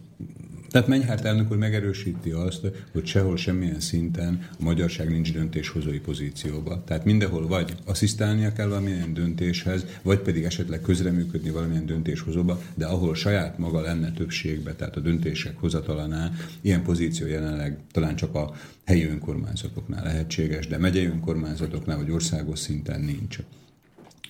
Az önök, önök most rendelkeznének ketten itt egy közös, vagy pedig külön-külön egy-egy varázspálcával. És ennek lehetősége lenne annak, hogy a, a hogy nevezzük, Dél-Szlovákia megye, vagy Magyaroklapta megye, vagy Komárom megye kialakulhatna, akkor önök megtennék ezt a varázspálcos suhintást? Nálam ez szakmai ártalom, tehát szabad egy gondolat erejéig még elkanyarodni. Alapvetően nem csak a pénz, hanem a jog, még egyszer mondom, a jogkörök, tehát hogy mire van joga, mit mi mindent kezel egy megye. Az unión belül számtalan olyan példa van, ahol csak példákat mondok, kiragadottan helyi adók kérdését kezeli, ahol az áfa befizetés, meg a jövedéki adó befizetése, az ott marad a megyén, ahol az útadó teljes mértékben ott marad a megyén. Tehát a, ahol a beruházás politikát nem az ország dönti el, láthatóan ugye a magyarok által lakott régió, honnan térképen hivatkozva a gazdasági minisztérium adataira, nem kap támogatást. Ez mind ki van véve a központi hatalomból. Alapvetően azt kell látni, hogy Szlovákia és a szlovákiai szlovák politikum nagy része, az gyakorlatilag az elmúlt évtizedekben, hangsúlyozom, nagy része, az egy centralista állam megteremtésén munkálkodott. Ennek ma is látjuk a jeleit. A mai kormányprogramban, tehát a hatályban lévő kormányprogramban egy mondat nincs az önkormányzatiságról, a helyi vagy megyei önkormányzatokról. Tehát ezt kellene megvizsgálni. Jobban, jobb az, ha Pozsonynak a kezében van minden, ugye?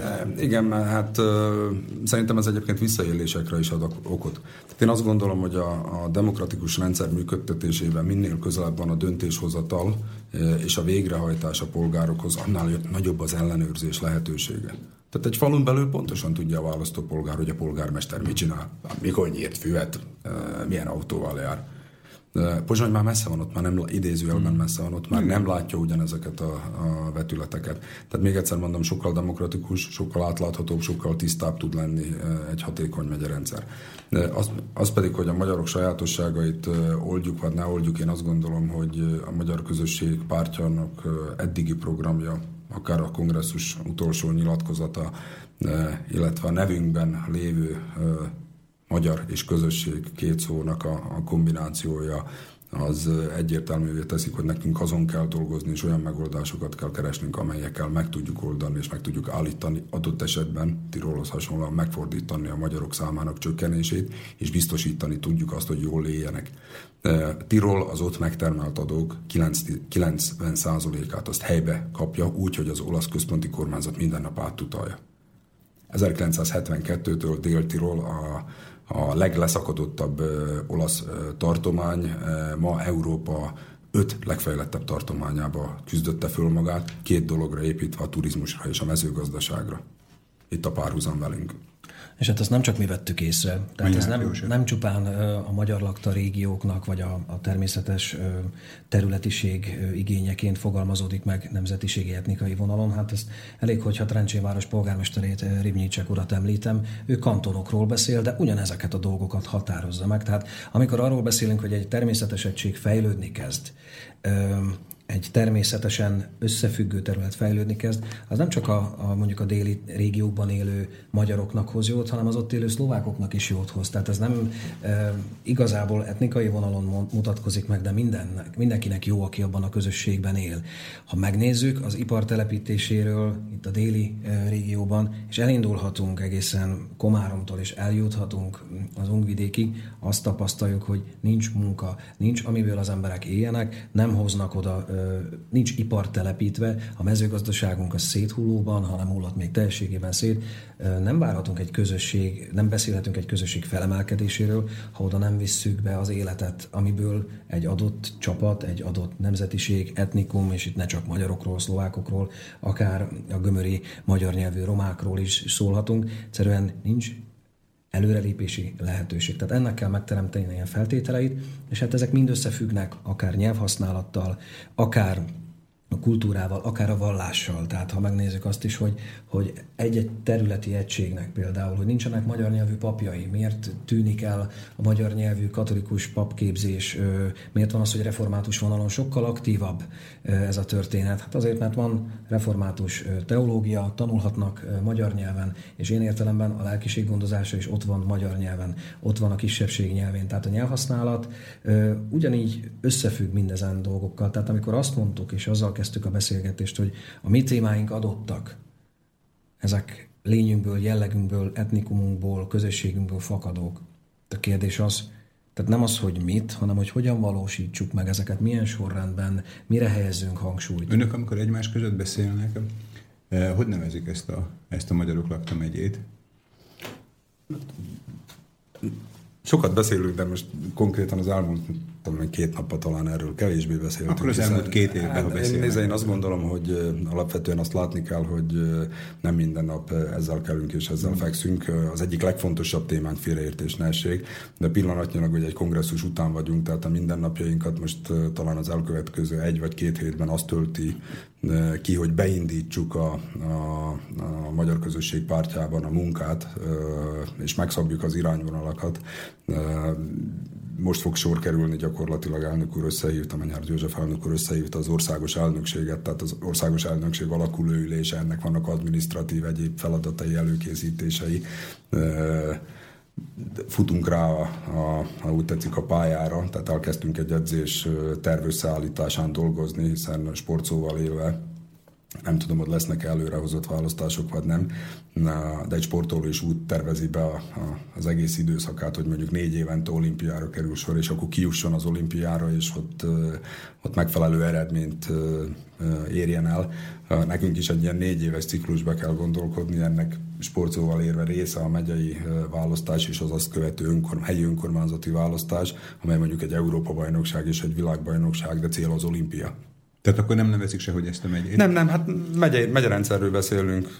Magát a feladatokat próbáljuk szétszálazni, és ahogy Öry Péter az előbb említette, embereket, az országos elnökség alelnökeit és az egyéb elnökségi tagokat ehhez a témákhoz hozzárendelni. Tehát jövő héten kedden Rimaszombat van, ez is egy ö, gesztusértékű alakuló ülés, mert ö, mi a nyugaton élők gyakran úgy gondoljuk, hogy az olyan természetes, hogy a keleti, vagy keletebbre, vagy közép-szlovákiában élő magyar ember az, azokat a távolságokat, mint egy hét mérföldes csizmával pillanatok alatt leküzdi, és amikor mi úgymond a nyugati régióban élők elutazunk mondjuk Perbenyigbe egy járási konferenciára, és úgy szállunk ki az autóból, mint akik, mintha gyalog jöttek volna, tehát pont ezt akartam ezzel a, a Rimaszombatban, tehát közép-szlovákiában, az már nem is kelet, ugye nekünk kelet, de azért ők még tudnak még tovább menni, jóval-jóval. Tehát ezt egy kicsit így, hogy úgy fogalmazzak, szimbolikus tartalommal is felruházandó, hogy egy olyan fajta elnökségi gyűlés lesz ez az első, ez az alakuló, amely már a munkáról szól. Tehát amely már ezeket a témákat, amelyeket az előbb említettünk, és ahogy az előbb hallottuk, tehát különféle feladatok a megyei választások, azt követően az önkormányzati választások. Ezeknek az időpontjait tudjuk, ezek bizonyosan vannak. Az, hogy most az előrehozott választás mit mutat, az kialakulóban van. Annak látjuk a lehetőségeit, a feltételeit, de nekünk tényleg most az a dolgunk, hogy a pártot beindítva, munkára fogva célokat határozzunk meg, programokat építsünk fel, ehhez megteremtsük az emberanyagot, tehát aki ezzel foglalkozni fog, ehhez megtaláljuk a megfelelő médiumot, amelyen keresztül ezt ö, ö, kommunikálni tudjuk, érthetően tudjuk kommunikálni. Most, hogy vé o cé-nek vagy megyének nevezzük, ez egy ilyen fajta kérdés az előzőekhez visszanyúlva. Ö, tehát ez az elsőrendű ö, közös vállalásunk, és nem kicsi vállalás ez.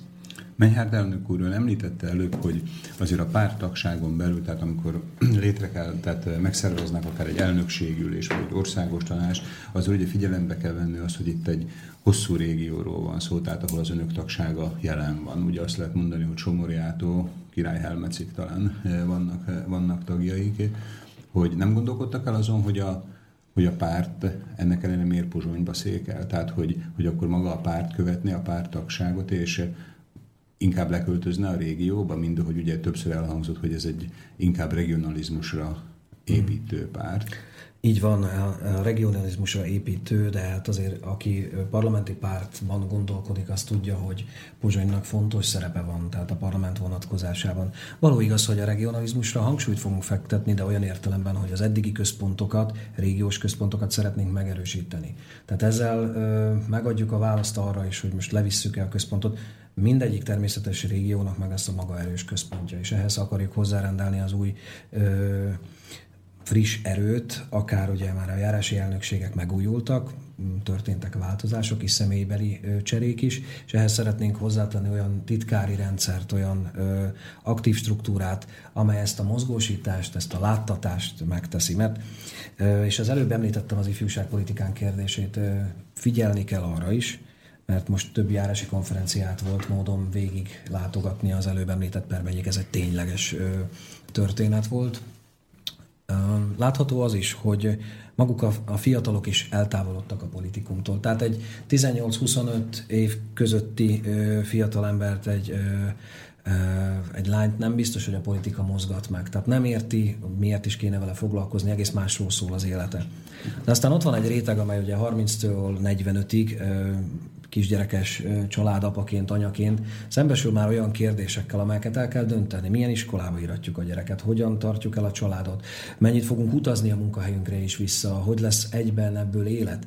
Tehát ott már azért felmerülnek olyan kérdések, amelyek, amelyek azért a politikumtól várják, a közösségi emberektől, a közösségért tevő emberektől várják a választ.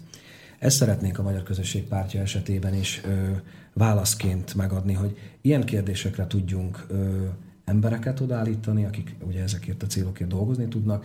Tehát a, a kommunikációnk nagyon fontosan ö, nem csupán a hagyományos értékrend, a hagyományos nemzeti értékeink mellett fog szólni, hanem ezen felvon, felsoroltatott témákhoz is kapcsolódni fog. Ön említette az ifjúságot. Ugye most már Szlovákia is beállt abba a sorba, ami alapján igazolni lehet az, hogy, tehát, hogy az ifjú korosztály, vagy a fiatalság, tehát vegyük majd akár az egyetemista, vagy a középiskolás, tehát a, a választási joggal épp, hogy már rendelkező korosztály körébe az általunk inkább extrémnek, vagy szélsőségesebbnek mondott pártok népszerűbbek. Tehát Magyarországon ugye általában ezt a bélyeget nyomják a Jobbikra, nálunk is vannak olyan politikai képződmények, amik magukon viselik ezt a ezt a bélyeget.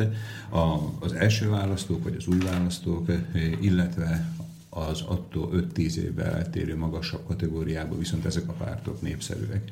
Tehát a, a Magyar Közösség Pártja nem érzi azt, vagy önök személy szerint nem érzik azt, hogy párhuzamosan az önök kínálatával, tehát a magyar közösségen belül megjelenik egy ilyen jellegű kínálat is, tehát hogy, hogy vannak-e az önök tudomása szerint radikálisabb gondolatokra nyitott, radikálisabb gondolatokkal megfogható, megszólítható rétegek ma már a szlovákiai magyarság körébe. Egyetemi tanárként is mondhatom, hogy való igaz, ez tény. Tehát ezzel az ember szembesül akár a katedrán is, hogy ilyen nézetek ott vannak és megjelennek. Én most a közösségünk szempontjából, vagy a Magyar Közösség Pártja szempontjából szólnék arról is, hogy vannak olyan régiók, ahol nagyon friss és aktív, fiatal,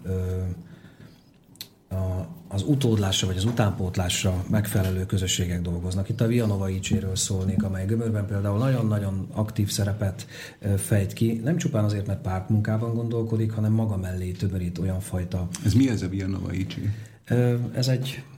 ifjúsági szervezete, társszervezete. Elnézést, hogy csak rövidítések elkezdek, csak nem biztos, hogy a hallgatóink nagy része. Ifjúsági csapat, csapat társ szervezete a pártunknak, tehát... Hát ez az ifjúsági tagozata a pártnak, vagy ehhez hasonló? Külön elnökséggel, tehát azért... Uh-huh. A Vianova icsé az egy teljesen önálló jogi szubjektum, amelyik egy szerződéses viszont, tehát partneri viszont, társpartner, bocsánat, hogy közbevágtam. Ez így pontos. Ápol a Magyar Közösség Pártjával. Tehát egy bejegyzett non-profit jellegű szervezet, nem pártpolitikai vagy politikai szervezet, amely az ifjúságnak a szervezését tűzte ki céljai közé. Az nyilvánvaló, hogy egy szint után bármilyen kérdés, mondjuk egy ifjú is elkezd az oktatásügy kérdésével foglalkozni, és nem csak a buli kérdésével, hanem abban a pillanatban ez a kérdés ez érinti a politikumnak a működését is. Öry Pétert hallottuk.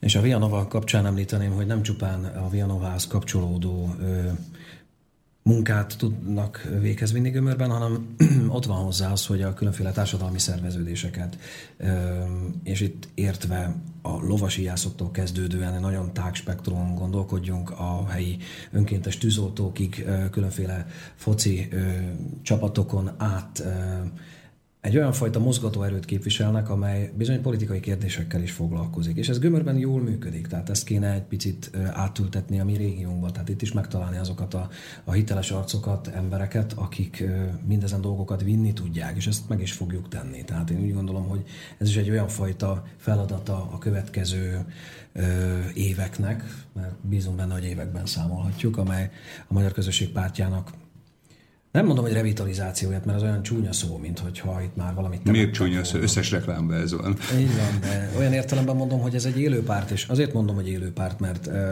a járási konferenciák, ahol részt vettem, olyan százalékarányban mutatták, a, a meghívott küldöttek, eljöttek, komolyan vették, úgy a, a tisztújító kongresszus most Érsekújvárban, hogy ez kétszáz ember, kétszáz küldöttnek a jelenlétével kellett, hogy történjen, száz kilencvennyolcan ott voltak. Tehát én úgy gondolom, hogy az a párt, amelynek ilyen tagsága van, az nem abban gondolkodik, hogy most már az utolsó olcsa le a villanyt, húzzuk le a redőnyt, köszönjük szépen, ennyi elég, hanem menni akar tovább is. Tehát érzi ezt a párton belül, hogy tehát ez a belső akarás, perspektíva látás, dinamika, ez megvan továbbra is. Abszolút. Tehát ugye talán a hallgatók részéről ugye azt elmondhatjuk, hogy a Magyar Közösség Pártja egy nem túl jó választási szériát tud maga, maga mögött, ami akár el is veheti az egyes párttagoknak a kedvét attól, hogy ilyen e, odaadásra vegyenek részt a párt egyes gyűlései. Mihez viszonyítva? Mert ha azt mondjuk, hogy igen, harmadszor került, nem kerültünk be a parlamentbe, tehát harmadszori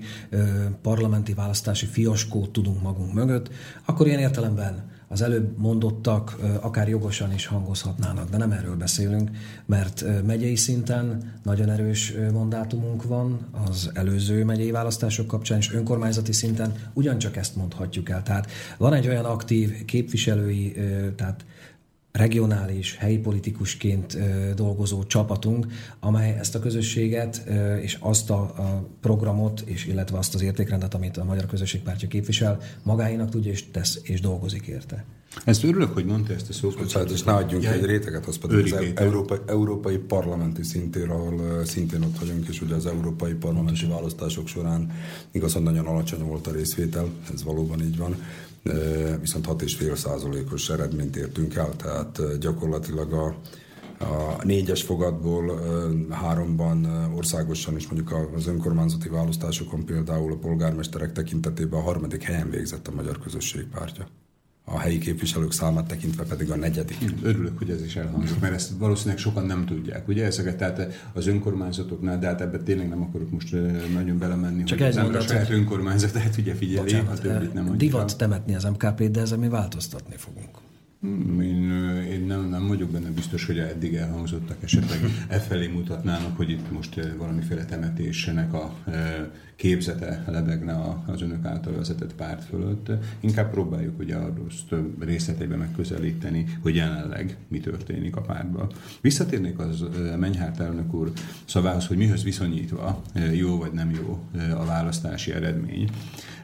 Nem érzik-e önök azt, hogy egy egyenlőtlen, nem akarom azt mondani, igazságtalan versenybe vesz részt a Magyar Közösség Pártja akkor, amikor elindul a parlamenti választásokon. Tehát ugye a beszélgetésünk elején elhangzott, hogy a legnagyobb maximum, amit ki lehet hozni a magyar választók közösségéből, az kb. háromszázezer, háromszázharmincezer ember. Önök csak ebből meríthetnek. Tehát ez a maximum, amit el lehetne érni. Míg az összes többi párt önökön kívül, aki elindul a választásokon, az meríthet körülbelül egy négymilliós, négymilliós választói közegből. Nekik abból kell az öt százalékot, tehát a parlamenti küszöböt teljesíteni, önöknek viszont egy pár százezres közösségből. Tehát Nem, nem kéne, ez csak az én privát meglátásom, tehát nem kéne a kisebbségi pártoknak a lehetőségnek mérten a, a parlamenti küszöböt állítani. Alapvetően én azt gondolom, hogy, és ez is, ugye, vagy egy órával ezelőtt arról beszéltem, hogy, hogy a közmegítélés, illetve a közgondolkodást kellene az országon belül megváltoztatni. Én azt gondolom, hogy ez nagy befolyásol bírna a politikumra egyébként a a nemzeti közösségek, hogy a kisebb létszámban lévő részére is ez egy fontos kérdés, és nem csak az extrémista pártok előretörése tekintetében. Hogy miért mondom ezt? Én azt látom és azt gondolom, hogy, hogy valóban ilyen tekintetben, tehát lehet párhuzamot vonni a Dávid és Góliátként a, a történetben, de mi büszkén vállaltuk azt, hogy mégis belemegyünk a, a választási választási megmérettetésbe, nézést, megmérettetésbe, hiszen valóban egy sokkal szűkebb választói réteget próbálunk megszólítani. De ugyanannyit kell elérniük, mint a... Ez így van, viszont pár. Ezért mondtam, hogy közgondolkodás kérdése, mert hiszen vannak olyan nyugati, és nem csak nyugati országok, ahol gyakorlatilag alanyi jogon jár a kisebbségeknek a képviselet. Tehát mi van ott, ahol Svédország? Voltam egyszer a Helsinki parlamentben, sikerült még az ifjúsági szervezet idejében Helsinkibe elmennem egyébként szlovákiai, szlovák ifjúsági szervezetekkel, és ledöbbenve hallgattam például azt, és ezért mondom, hogy milyen a közgondolkodás, hogy, hogy a Finnországban élő svédek, akik alanyi jogon a finn parlamentben vannak, közösségen belül természetesen lezajlik egy választás, tehát nem kijelöléssel történik, azok minden egyes parlamenti előterjesztésüket svédül adják be, minden egyes anyagot svédül adnak. Most ha ugyanezt fölvetjük mondjuk a, a Honi e, Nemzeti Tanácsban, szerintem azonnal a radikális... A Honi alatt a szlovákiai tér. Szlovákat értem, igen, tehát Pozsonyba ülök, ezért értettem itt természetesen. Tehát a pozsonyi törvényhozásban, hogyha egy ilyet fölvetünk, akkor bizonyára rögtön radikális jelzőkkel illetik azt a személyt, aki mondjuk semmi más nem követel, vagy nem feszeget, mint egy olyan kérdést, amely...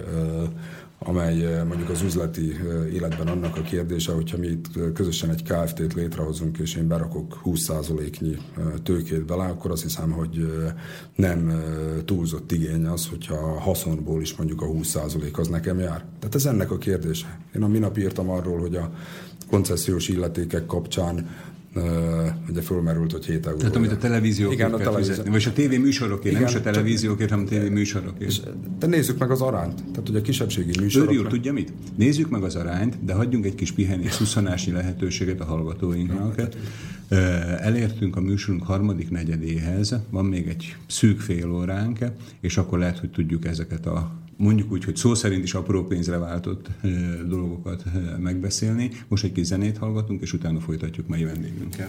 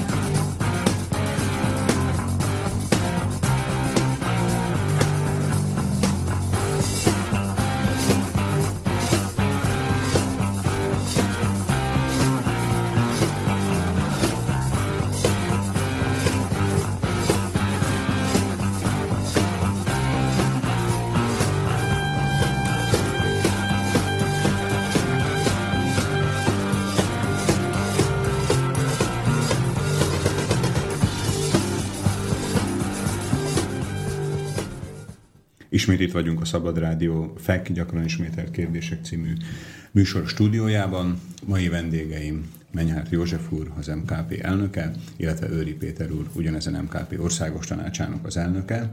Ott fejeztük be a zene előtt, hogy Öry Péter úr egy, egy jó konkrét hasonlattal élve, ugye, tehát a televíziós, koncessziós díj, a televízió használati, vagy maga az a jog, hogy tévét nézhessünk Szlovákiába, pénzbe kerül. Öné a szó. E, igen, valóban pénzbe kerül, és e, ugye arról e, elmélkedtem egy véleménybe, és szerintem ez egy olyan ügy, amelyet egyébként kezelni kellene, hogy e, ha nyolc és kilenc százaléknyian vagyunk, mi adóba ennyit fizetünk be, akkor vajon, és ezen gondolkozzon el úgy mindenki, adott esetben a választópolgár is, vajon e, követelhető-e idézőjelben, vagy kérhető-e a többségi társadalomtól, hogy ugyanilyen arányban kapjunk a juttatásokból. És én azt gondolom, hogy igen, hiszen a példám az az volt, hogyha egy közös vállalatot indítunk, egy ká eff té-t, és én beteszek húsz százalékot, a partner nyolcvan százalékot, és milyen arányba osztozunk a munkán is, akkor azt gondolom, hogy amikor a haszonosztására sor kerül, tehát amikor a visszafordításra sor kerül, akkor nem túlzott igény, hogyha hasonlóképpen a haszonból is részesedni kívánunk, ami ugye azt jelenti, hogy gyakorlatilag mai átszámolással például több mint négy órányi műsoridőbe kellene sugározni a szlovák közszolgálati televíziónak magyar nyelven. Milyen naponta? Hát a két csatornát egybevéve, hát negyvennyolc óra, osztjuk el mondjuk nyolc egész öt százalékkal, azért négy óra, nyolc perc, hogy pontos legyen, beszámoltam. Tehát, hogy a két, két szlovák közszolgálati csatornán kb. négy órány vagy négy órát meghaladó magyar nyelvű műsornak, tehát nem is csak híradásnak, hanem műsornak kéne hát mennie. Fizetünk érte gyakorlatilag. Tehát ezért mondtam, én ezzel teljesen egyetértek. Közgondolkodást kell megváltoztatni. És ma mennyi van? öt perc vagy tizenkét perc, mondjuk nem tudom. Ezt kiegészítendő, csak arról szólnék. És ez meg... egyébként az önök konkrét programja lesz? Tehát vagy nem is programja, tehát egy olyan konkrét pont, amit önök el szeretnének érni? Hát én úgy tudom, hogy Menyhárt József úr ezt be akarja vinni majd a jövő heti elnökségre. Mindenképpen ott lesz, hisz a nyelv presztízséről van szó, az anyanyelv használat presztízséről. És amit már az előző beszélgetéseink során talán egy órával ezelőtt említettem, nem szabad, hogy az anyanyelv az egy családi, egy familiáris szűk körbe szűküljön be, vagy esetleg mondjuk a hitélet nyelveként fungáljon tovább. Nagyon szükség van arra, hogy az emberek higgyenek az anyanyelvükben. Ez, amit ö, az, ö, Öry Péter említett az előbb, hogy ha az ember az anyanyelvén tehet beadványokat, mint ahogy erre van is mód. Igaz, hogy nem mindenütt. Az önkormányzati vonatkozásban is így érintettük a Pro Civisst is.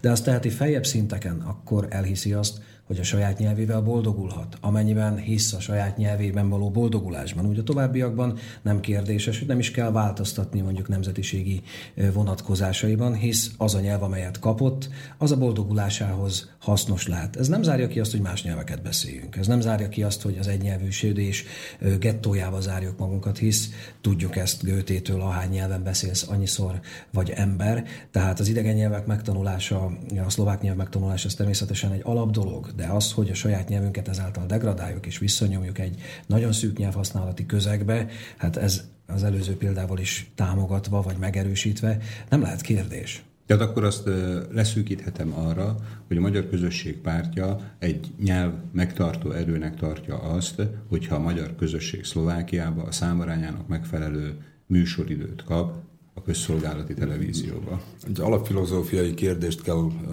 megvizsgálni, ami egyébként szintén benne van Öry Péter a, a kongresszusi uh, nyilatkozatunkban. Az pedig az, hogy mi egyenrangú és egyenjogú uh, viszont kívánunk az országon belül a többségi nemzettel uh, ápolni.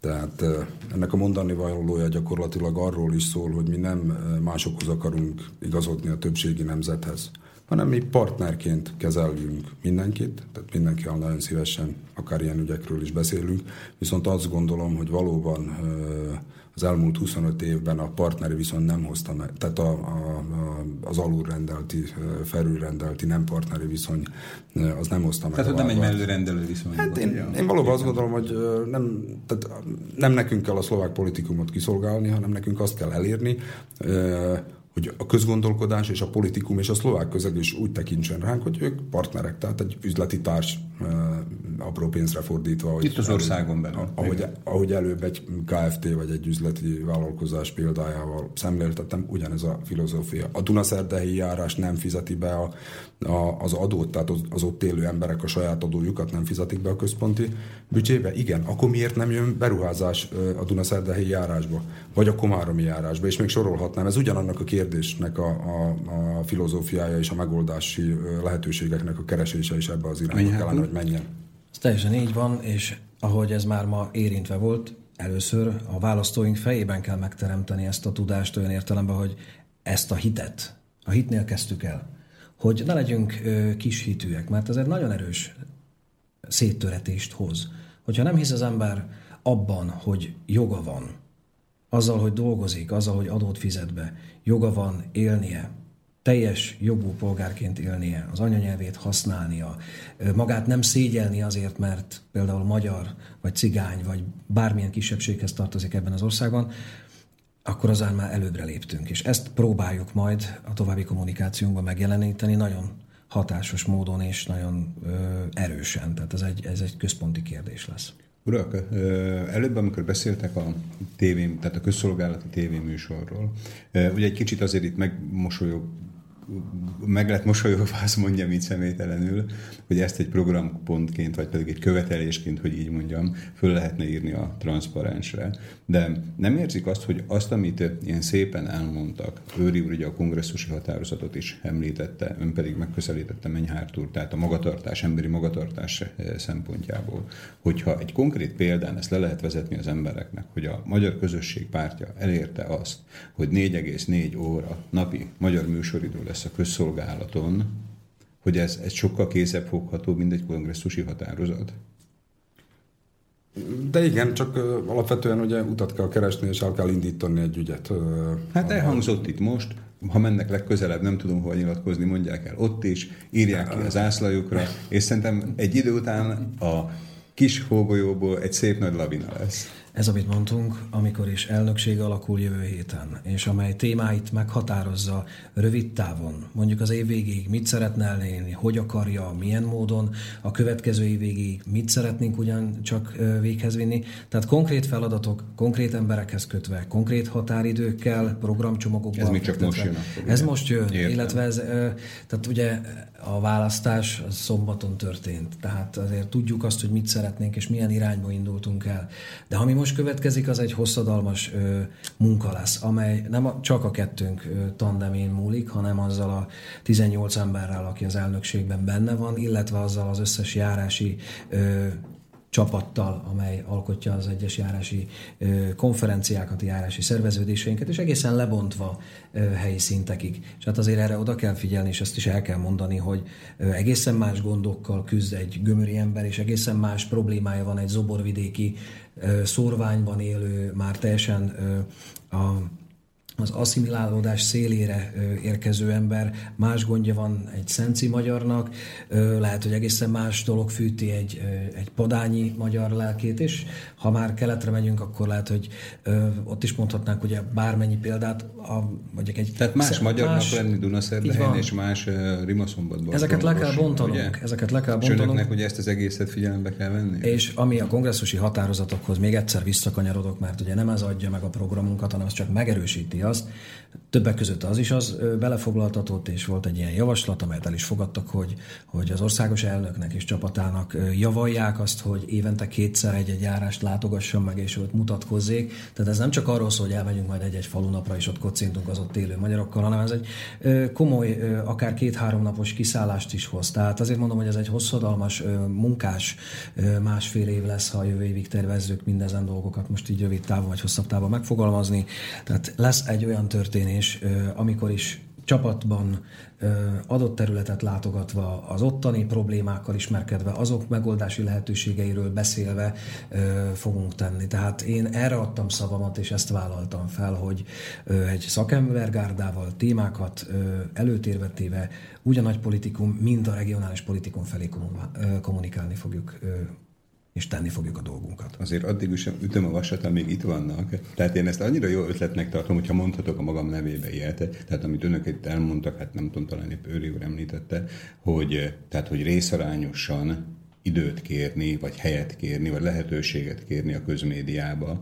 Most képzeljék el, amit itt a Menyhárt elnök úr elmondott, ugye, hogy Dunaszerdahelytől Kelet-Szlovákia a legkeletibb csücskéig vannak önöknek választóik, szavazóik, meg hát párbeli kollégáik is. Most ezeket megszólítani egy négy órás napi műsorra. Jó, természetesen ez nem pártállattól összeállított meg politikai műsor, de hogy lehetne egységesíteni azt, hogy most valamilyen érdeklődést kialakítani az itteni magyar média iránt. És ráadásul hány olyan sajtómunkás van a szlovákiai magyarságban is, akik, akik nem tudják magukat hol hasznosítani. És tehát ez egy, ez egy, ez egy óriási olyan kézzel foghatatlan, tehát az éterbe menő lehetőség lenne, hogy, hogy okvetlenül írják fel a fizetőkbe. Én ezt véleményként megfogalmaztam, tehát két napja fönn van a világhálón. Azt gondolom, hogy ez működik. Lehet, hogy szakmai ártalom nálam, mert itt az elején nem mondtam, hogy én egyébként kommunikációs szakon végeztem Nagyszombatban, tehát tele és média rendszerből írtam, a, a, sőt visszatekintve ezerkilencszázhúsztól gyakorlatilag a csehszlovákia és a szlovákiai jogrendet. Úgyhogy szintén zenész mondtam. Elég otthonosan mozgom, a, vagy mozogtam a témában, most már picit kiesés van, mert azóta módosultak a médiát szabályozó törvények is, tehát a műsor szórása és műsor sugárzási törvény.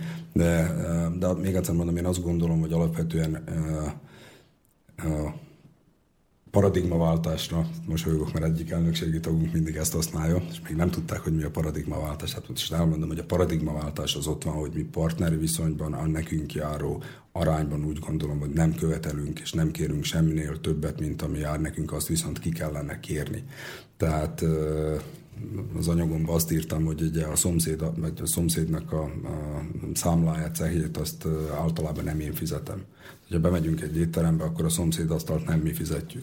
Ezt most mire érti, Öry úr? Hát csak arra, hogy arányosít vagy csak a saját ügyeinknek, tehát amit mi fogyasztunk, azért mi meg is fizetünk, és amit megfizetünk, akkor részesüljünk a fogyasztásban. Most beszél a, a televíziós díjakról. A televíziós díjaknál, de másnál is érvényes. Tehát azért mondom, hogyha a beruházás politikát néz. Tehát, hogy a szlovákiai magyarok ugyanannyit fizetnek, mint a szlovákiai szlovákok, nekik van huszonhárom de... óra, negyvenhat perc tévéműsoruk naponta, igen. Nekünk meg nem tudom tíz perc vagy húsz perc. Holott a díj, amit fizetünk, ugyanannyi. De másra is érvényes. Tehát értem, értem, tehát azért értem, értem, értem, igen, a paradigmaváltás alatt azt értettem, lehet, hogy a filozófiáját tekintve, ha én adóba befizetem ugyanazt, mert miért nem fizetném, mert ugyanúgy húsz százalékos jövedéki adó, vagy jövedelmi adót fizetek be.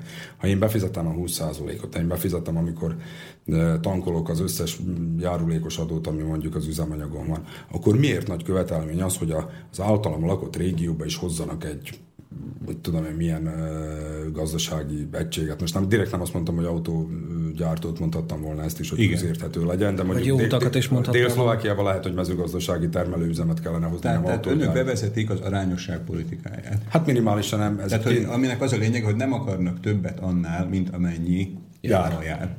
Nem akarunk többletet, de ami jár, az, az, az, az talán meg kellene kérdezni, hogy hát jöhetne.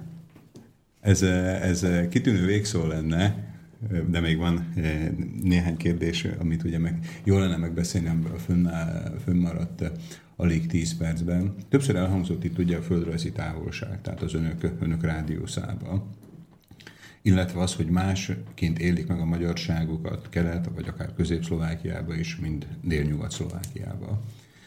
Önök az útjaik során, vagy amikor a tagságokkal találkoznak, hogy érzik azt, hogy maga a magyarságnak a, az igénye, tehát az etnikai politikázálásnak az igénye, hogy egységesen az első helyen van az embereknek, tehát hogyha az országot nézzük távlatába.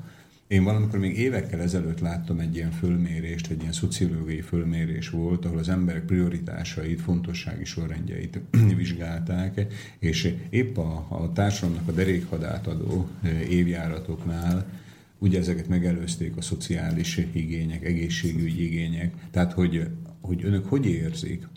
Maga a magyarság, mint hívó szó, mennyire hatásos most a huszonegyedik század tizenhatodik évébe? Azzal, hogy nem szeretnénk megsérteni senkit, mert nem lehet azért az egyes régiókról ö, sommás véleményt úgy alkotni, hogy egy kalap alá vegyünk mindenkit egy adott régióból, hisz ott is lesznek nagyobb magyar öntudattal ö, lévő élő emberek, akár a szórvány vonatkozásában is. Találunk ö, olyan több magyar területeket, ahol ez nem is kérdés, vagy nem is foglalkoznak a kérdéssel, de egyet azért el kell mondani. A legutóbbi parlamenti választások során, amikor is mozgósítottunk mindenkit, aki hadrafogható, és akit e, történetbe bekapcsolni lehetett, akit a Magyar Közösségpártja választóinak tudtunk, vagy e, szimpatizásainknak tudtunk, és ehhez hozzá csatornáztuk mindazon e, kulturális szerveződéseket, gondoljunk a csamadokra, vagy akár polgári tevékenységekre, több mindent említhetnék, e, a, a fiatal függetlenektől kezdődően a Vianovai Csén keresztül sokakig, és nem a teljességgel fogok most élni. Azt viszont láttuk, hogy az eredmények főleg a több magyar területeken maradtak, úgymond benne a közösségben. És tehát, ott, hogy onnét lehetett volna többet. Így van, onnan én tudtunk hozni. volna többet hozni, ez én úgy gondolom azzal is összefügg, hogy ahol többen vagyunk, ott nagyobb a nyugalom, ott nincs akkora tétje a dolognak, mint ahol a fogyásunk, a, a visszaszorulásunk, legyen szó nyelvhasználatról, legyen szó korcsoportokról, bármiről, társadalmi presztízsről, kézzelfoghatóbb. Tehát ahol azt látjuk, hogy viszonylag nyugodtabban, könnyebben lehet magyarnak lenni, ott ez nem is annyira kérdéses. Tehát a válasz az előbb feltett kérdésre talán ez lenne, hogy mérhető, adatolható felmérésünk van arról, hogy ahol több magyarság van, ott más technikákkal kell mozgósítanunk a továbbiakban, és nem kicsalogatni, hanem érdekeltté tenni. Ez az, amiről a közgondolkodás befolyásolásáról szóltunk, és jó értelemben, tehát nem manipulációról beszélünk, hanem arról, hogy bizony érdekeltté tegyük a választópolgárt abban, hogy amit az előbb mondtunk, ami jár, ami jog, ami, ami lehetőség, azt ne téthozzuk. Az emberek el. Nem is gondolkodnak ezen, tehát hogy... Hogy nem gondolkodnak. Ez így van, nem gondolkodnak, mert hát fogyasztói társadalomban élünk, annyi minden előszabályozva érkezik, hogy mit vegyünk, hogyan öltözzünk, milyen termékeket fogyasszunk, mi az, ami jó nekünk, milyen autómárkában utazzunk. Gyakorlatilag lassan ott tartunk, hogy a nemzetiségi kérdést is ilyen értelemben kell reklámozni, hogy miért jó, miért érdemes, miért hasznos felvidéki magyarnak. De talán ebből nem. lehet, hogy nem, nem kéne presztízs kérdést csinálni. Meg gondolom, nem is csinálnak ebből önök presztízs kérdést, hogy, hogy ilyen szinten idézőjelbe reklámozni. Nem, most hát szerintem amikor arra akart rámutatni, hogy gyakorlatilag Öry Péter. A, azért mi tudatában vagyunk annak, hogy a, a választópolgárok nagy része az bizonyára, amikor hazamegy, megeszi a vacsoráját, és mondjuk elolvassa az újságot, esetleg bekapcsolja a híradót, ezzel kiismerítette a politika iránti napi szintű érdeklődését, hogy finoman fogalmazzak, mondhatnám azt is, hogy vannak a családban, a, a, a szociális problémákban, a, a vásárlásban fontosabb dolgok, mint hogy, mint hogy ő a napi szintű politikáról elmélkedjen odahaza. Ezért is azt gondolom, hogy tartjuk azt a azt az álláspontunkat, hogy valóban a közgondolkodást kell megváltoztatni, és ami fontos, talán szívünk szerint mi minden egyes választópolgárt megkeresnénk, minden egyes magyart, és mindenkivel egy órát elbeszélgetnénk minimum, tehát és utána következő héten újra, csak ezt nem tudjuk, tehát annyian vagyunk. Mi az, amit meg tudnak csinálni? Milyen lehetőségeik vannak?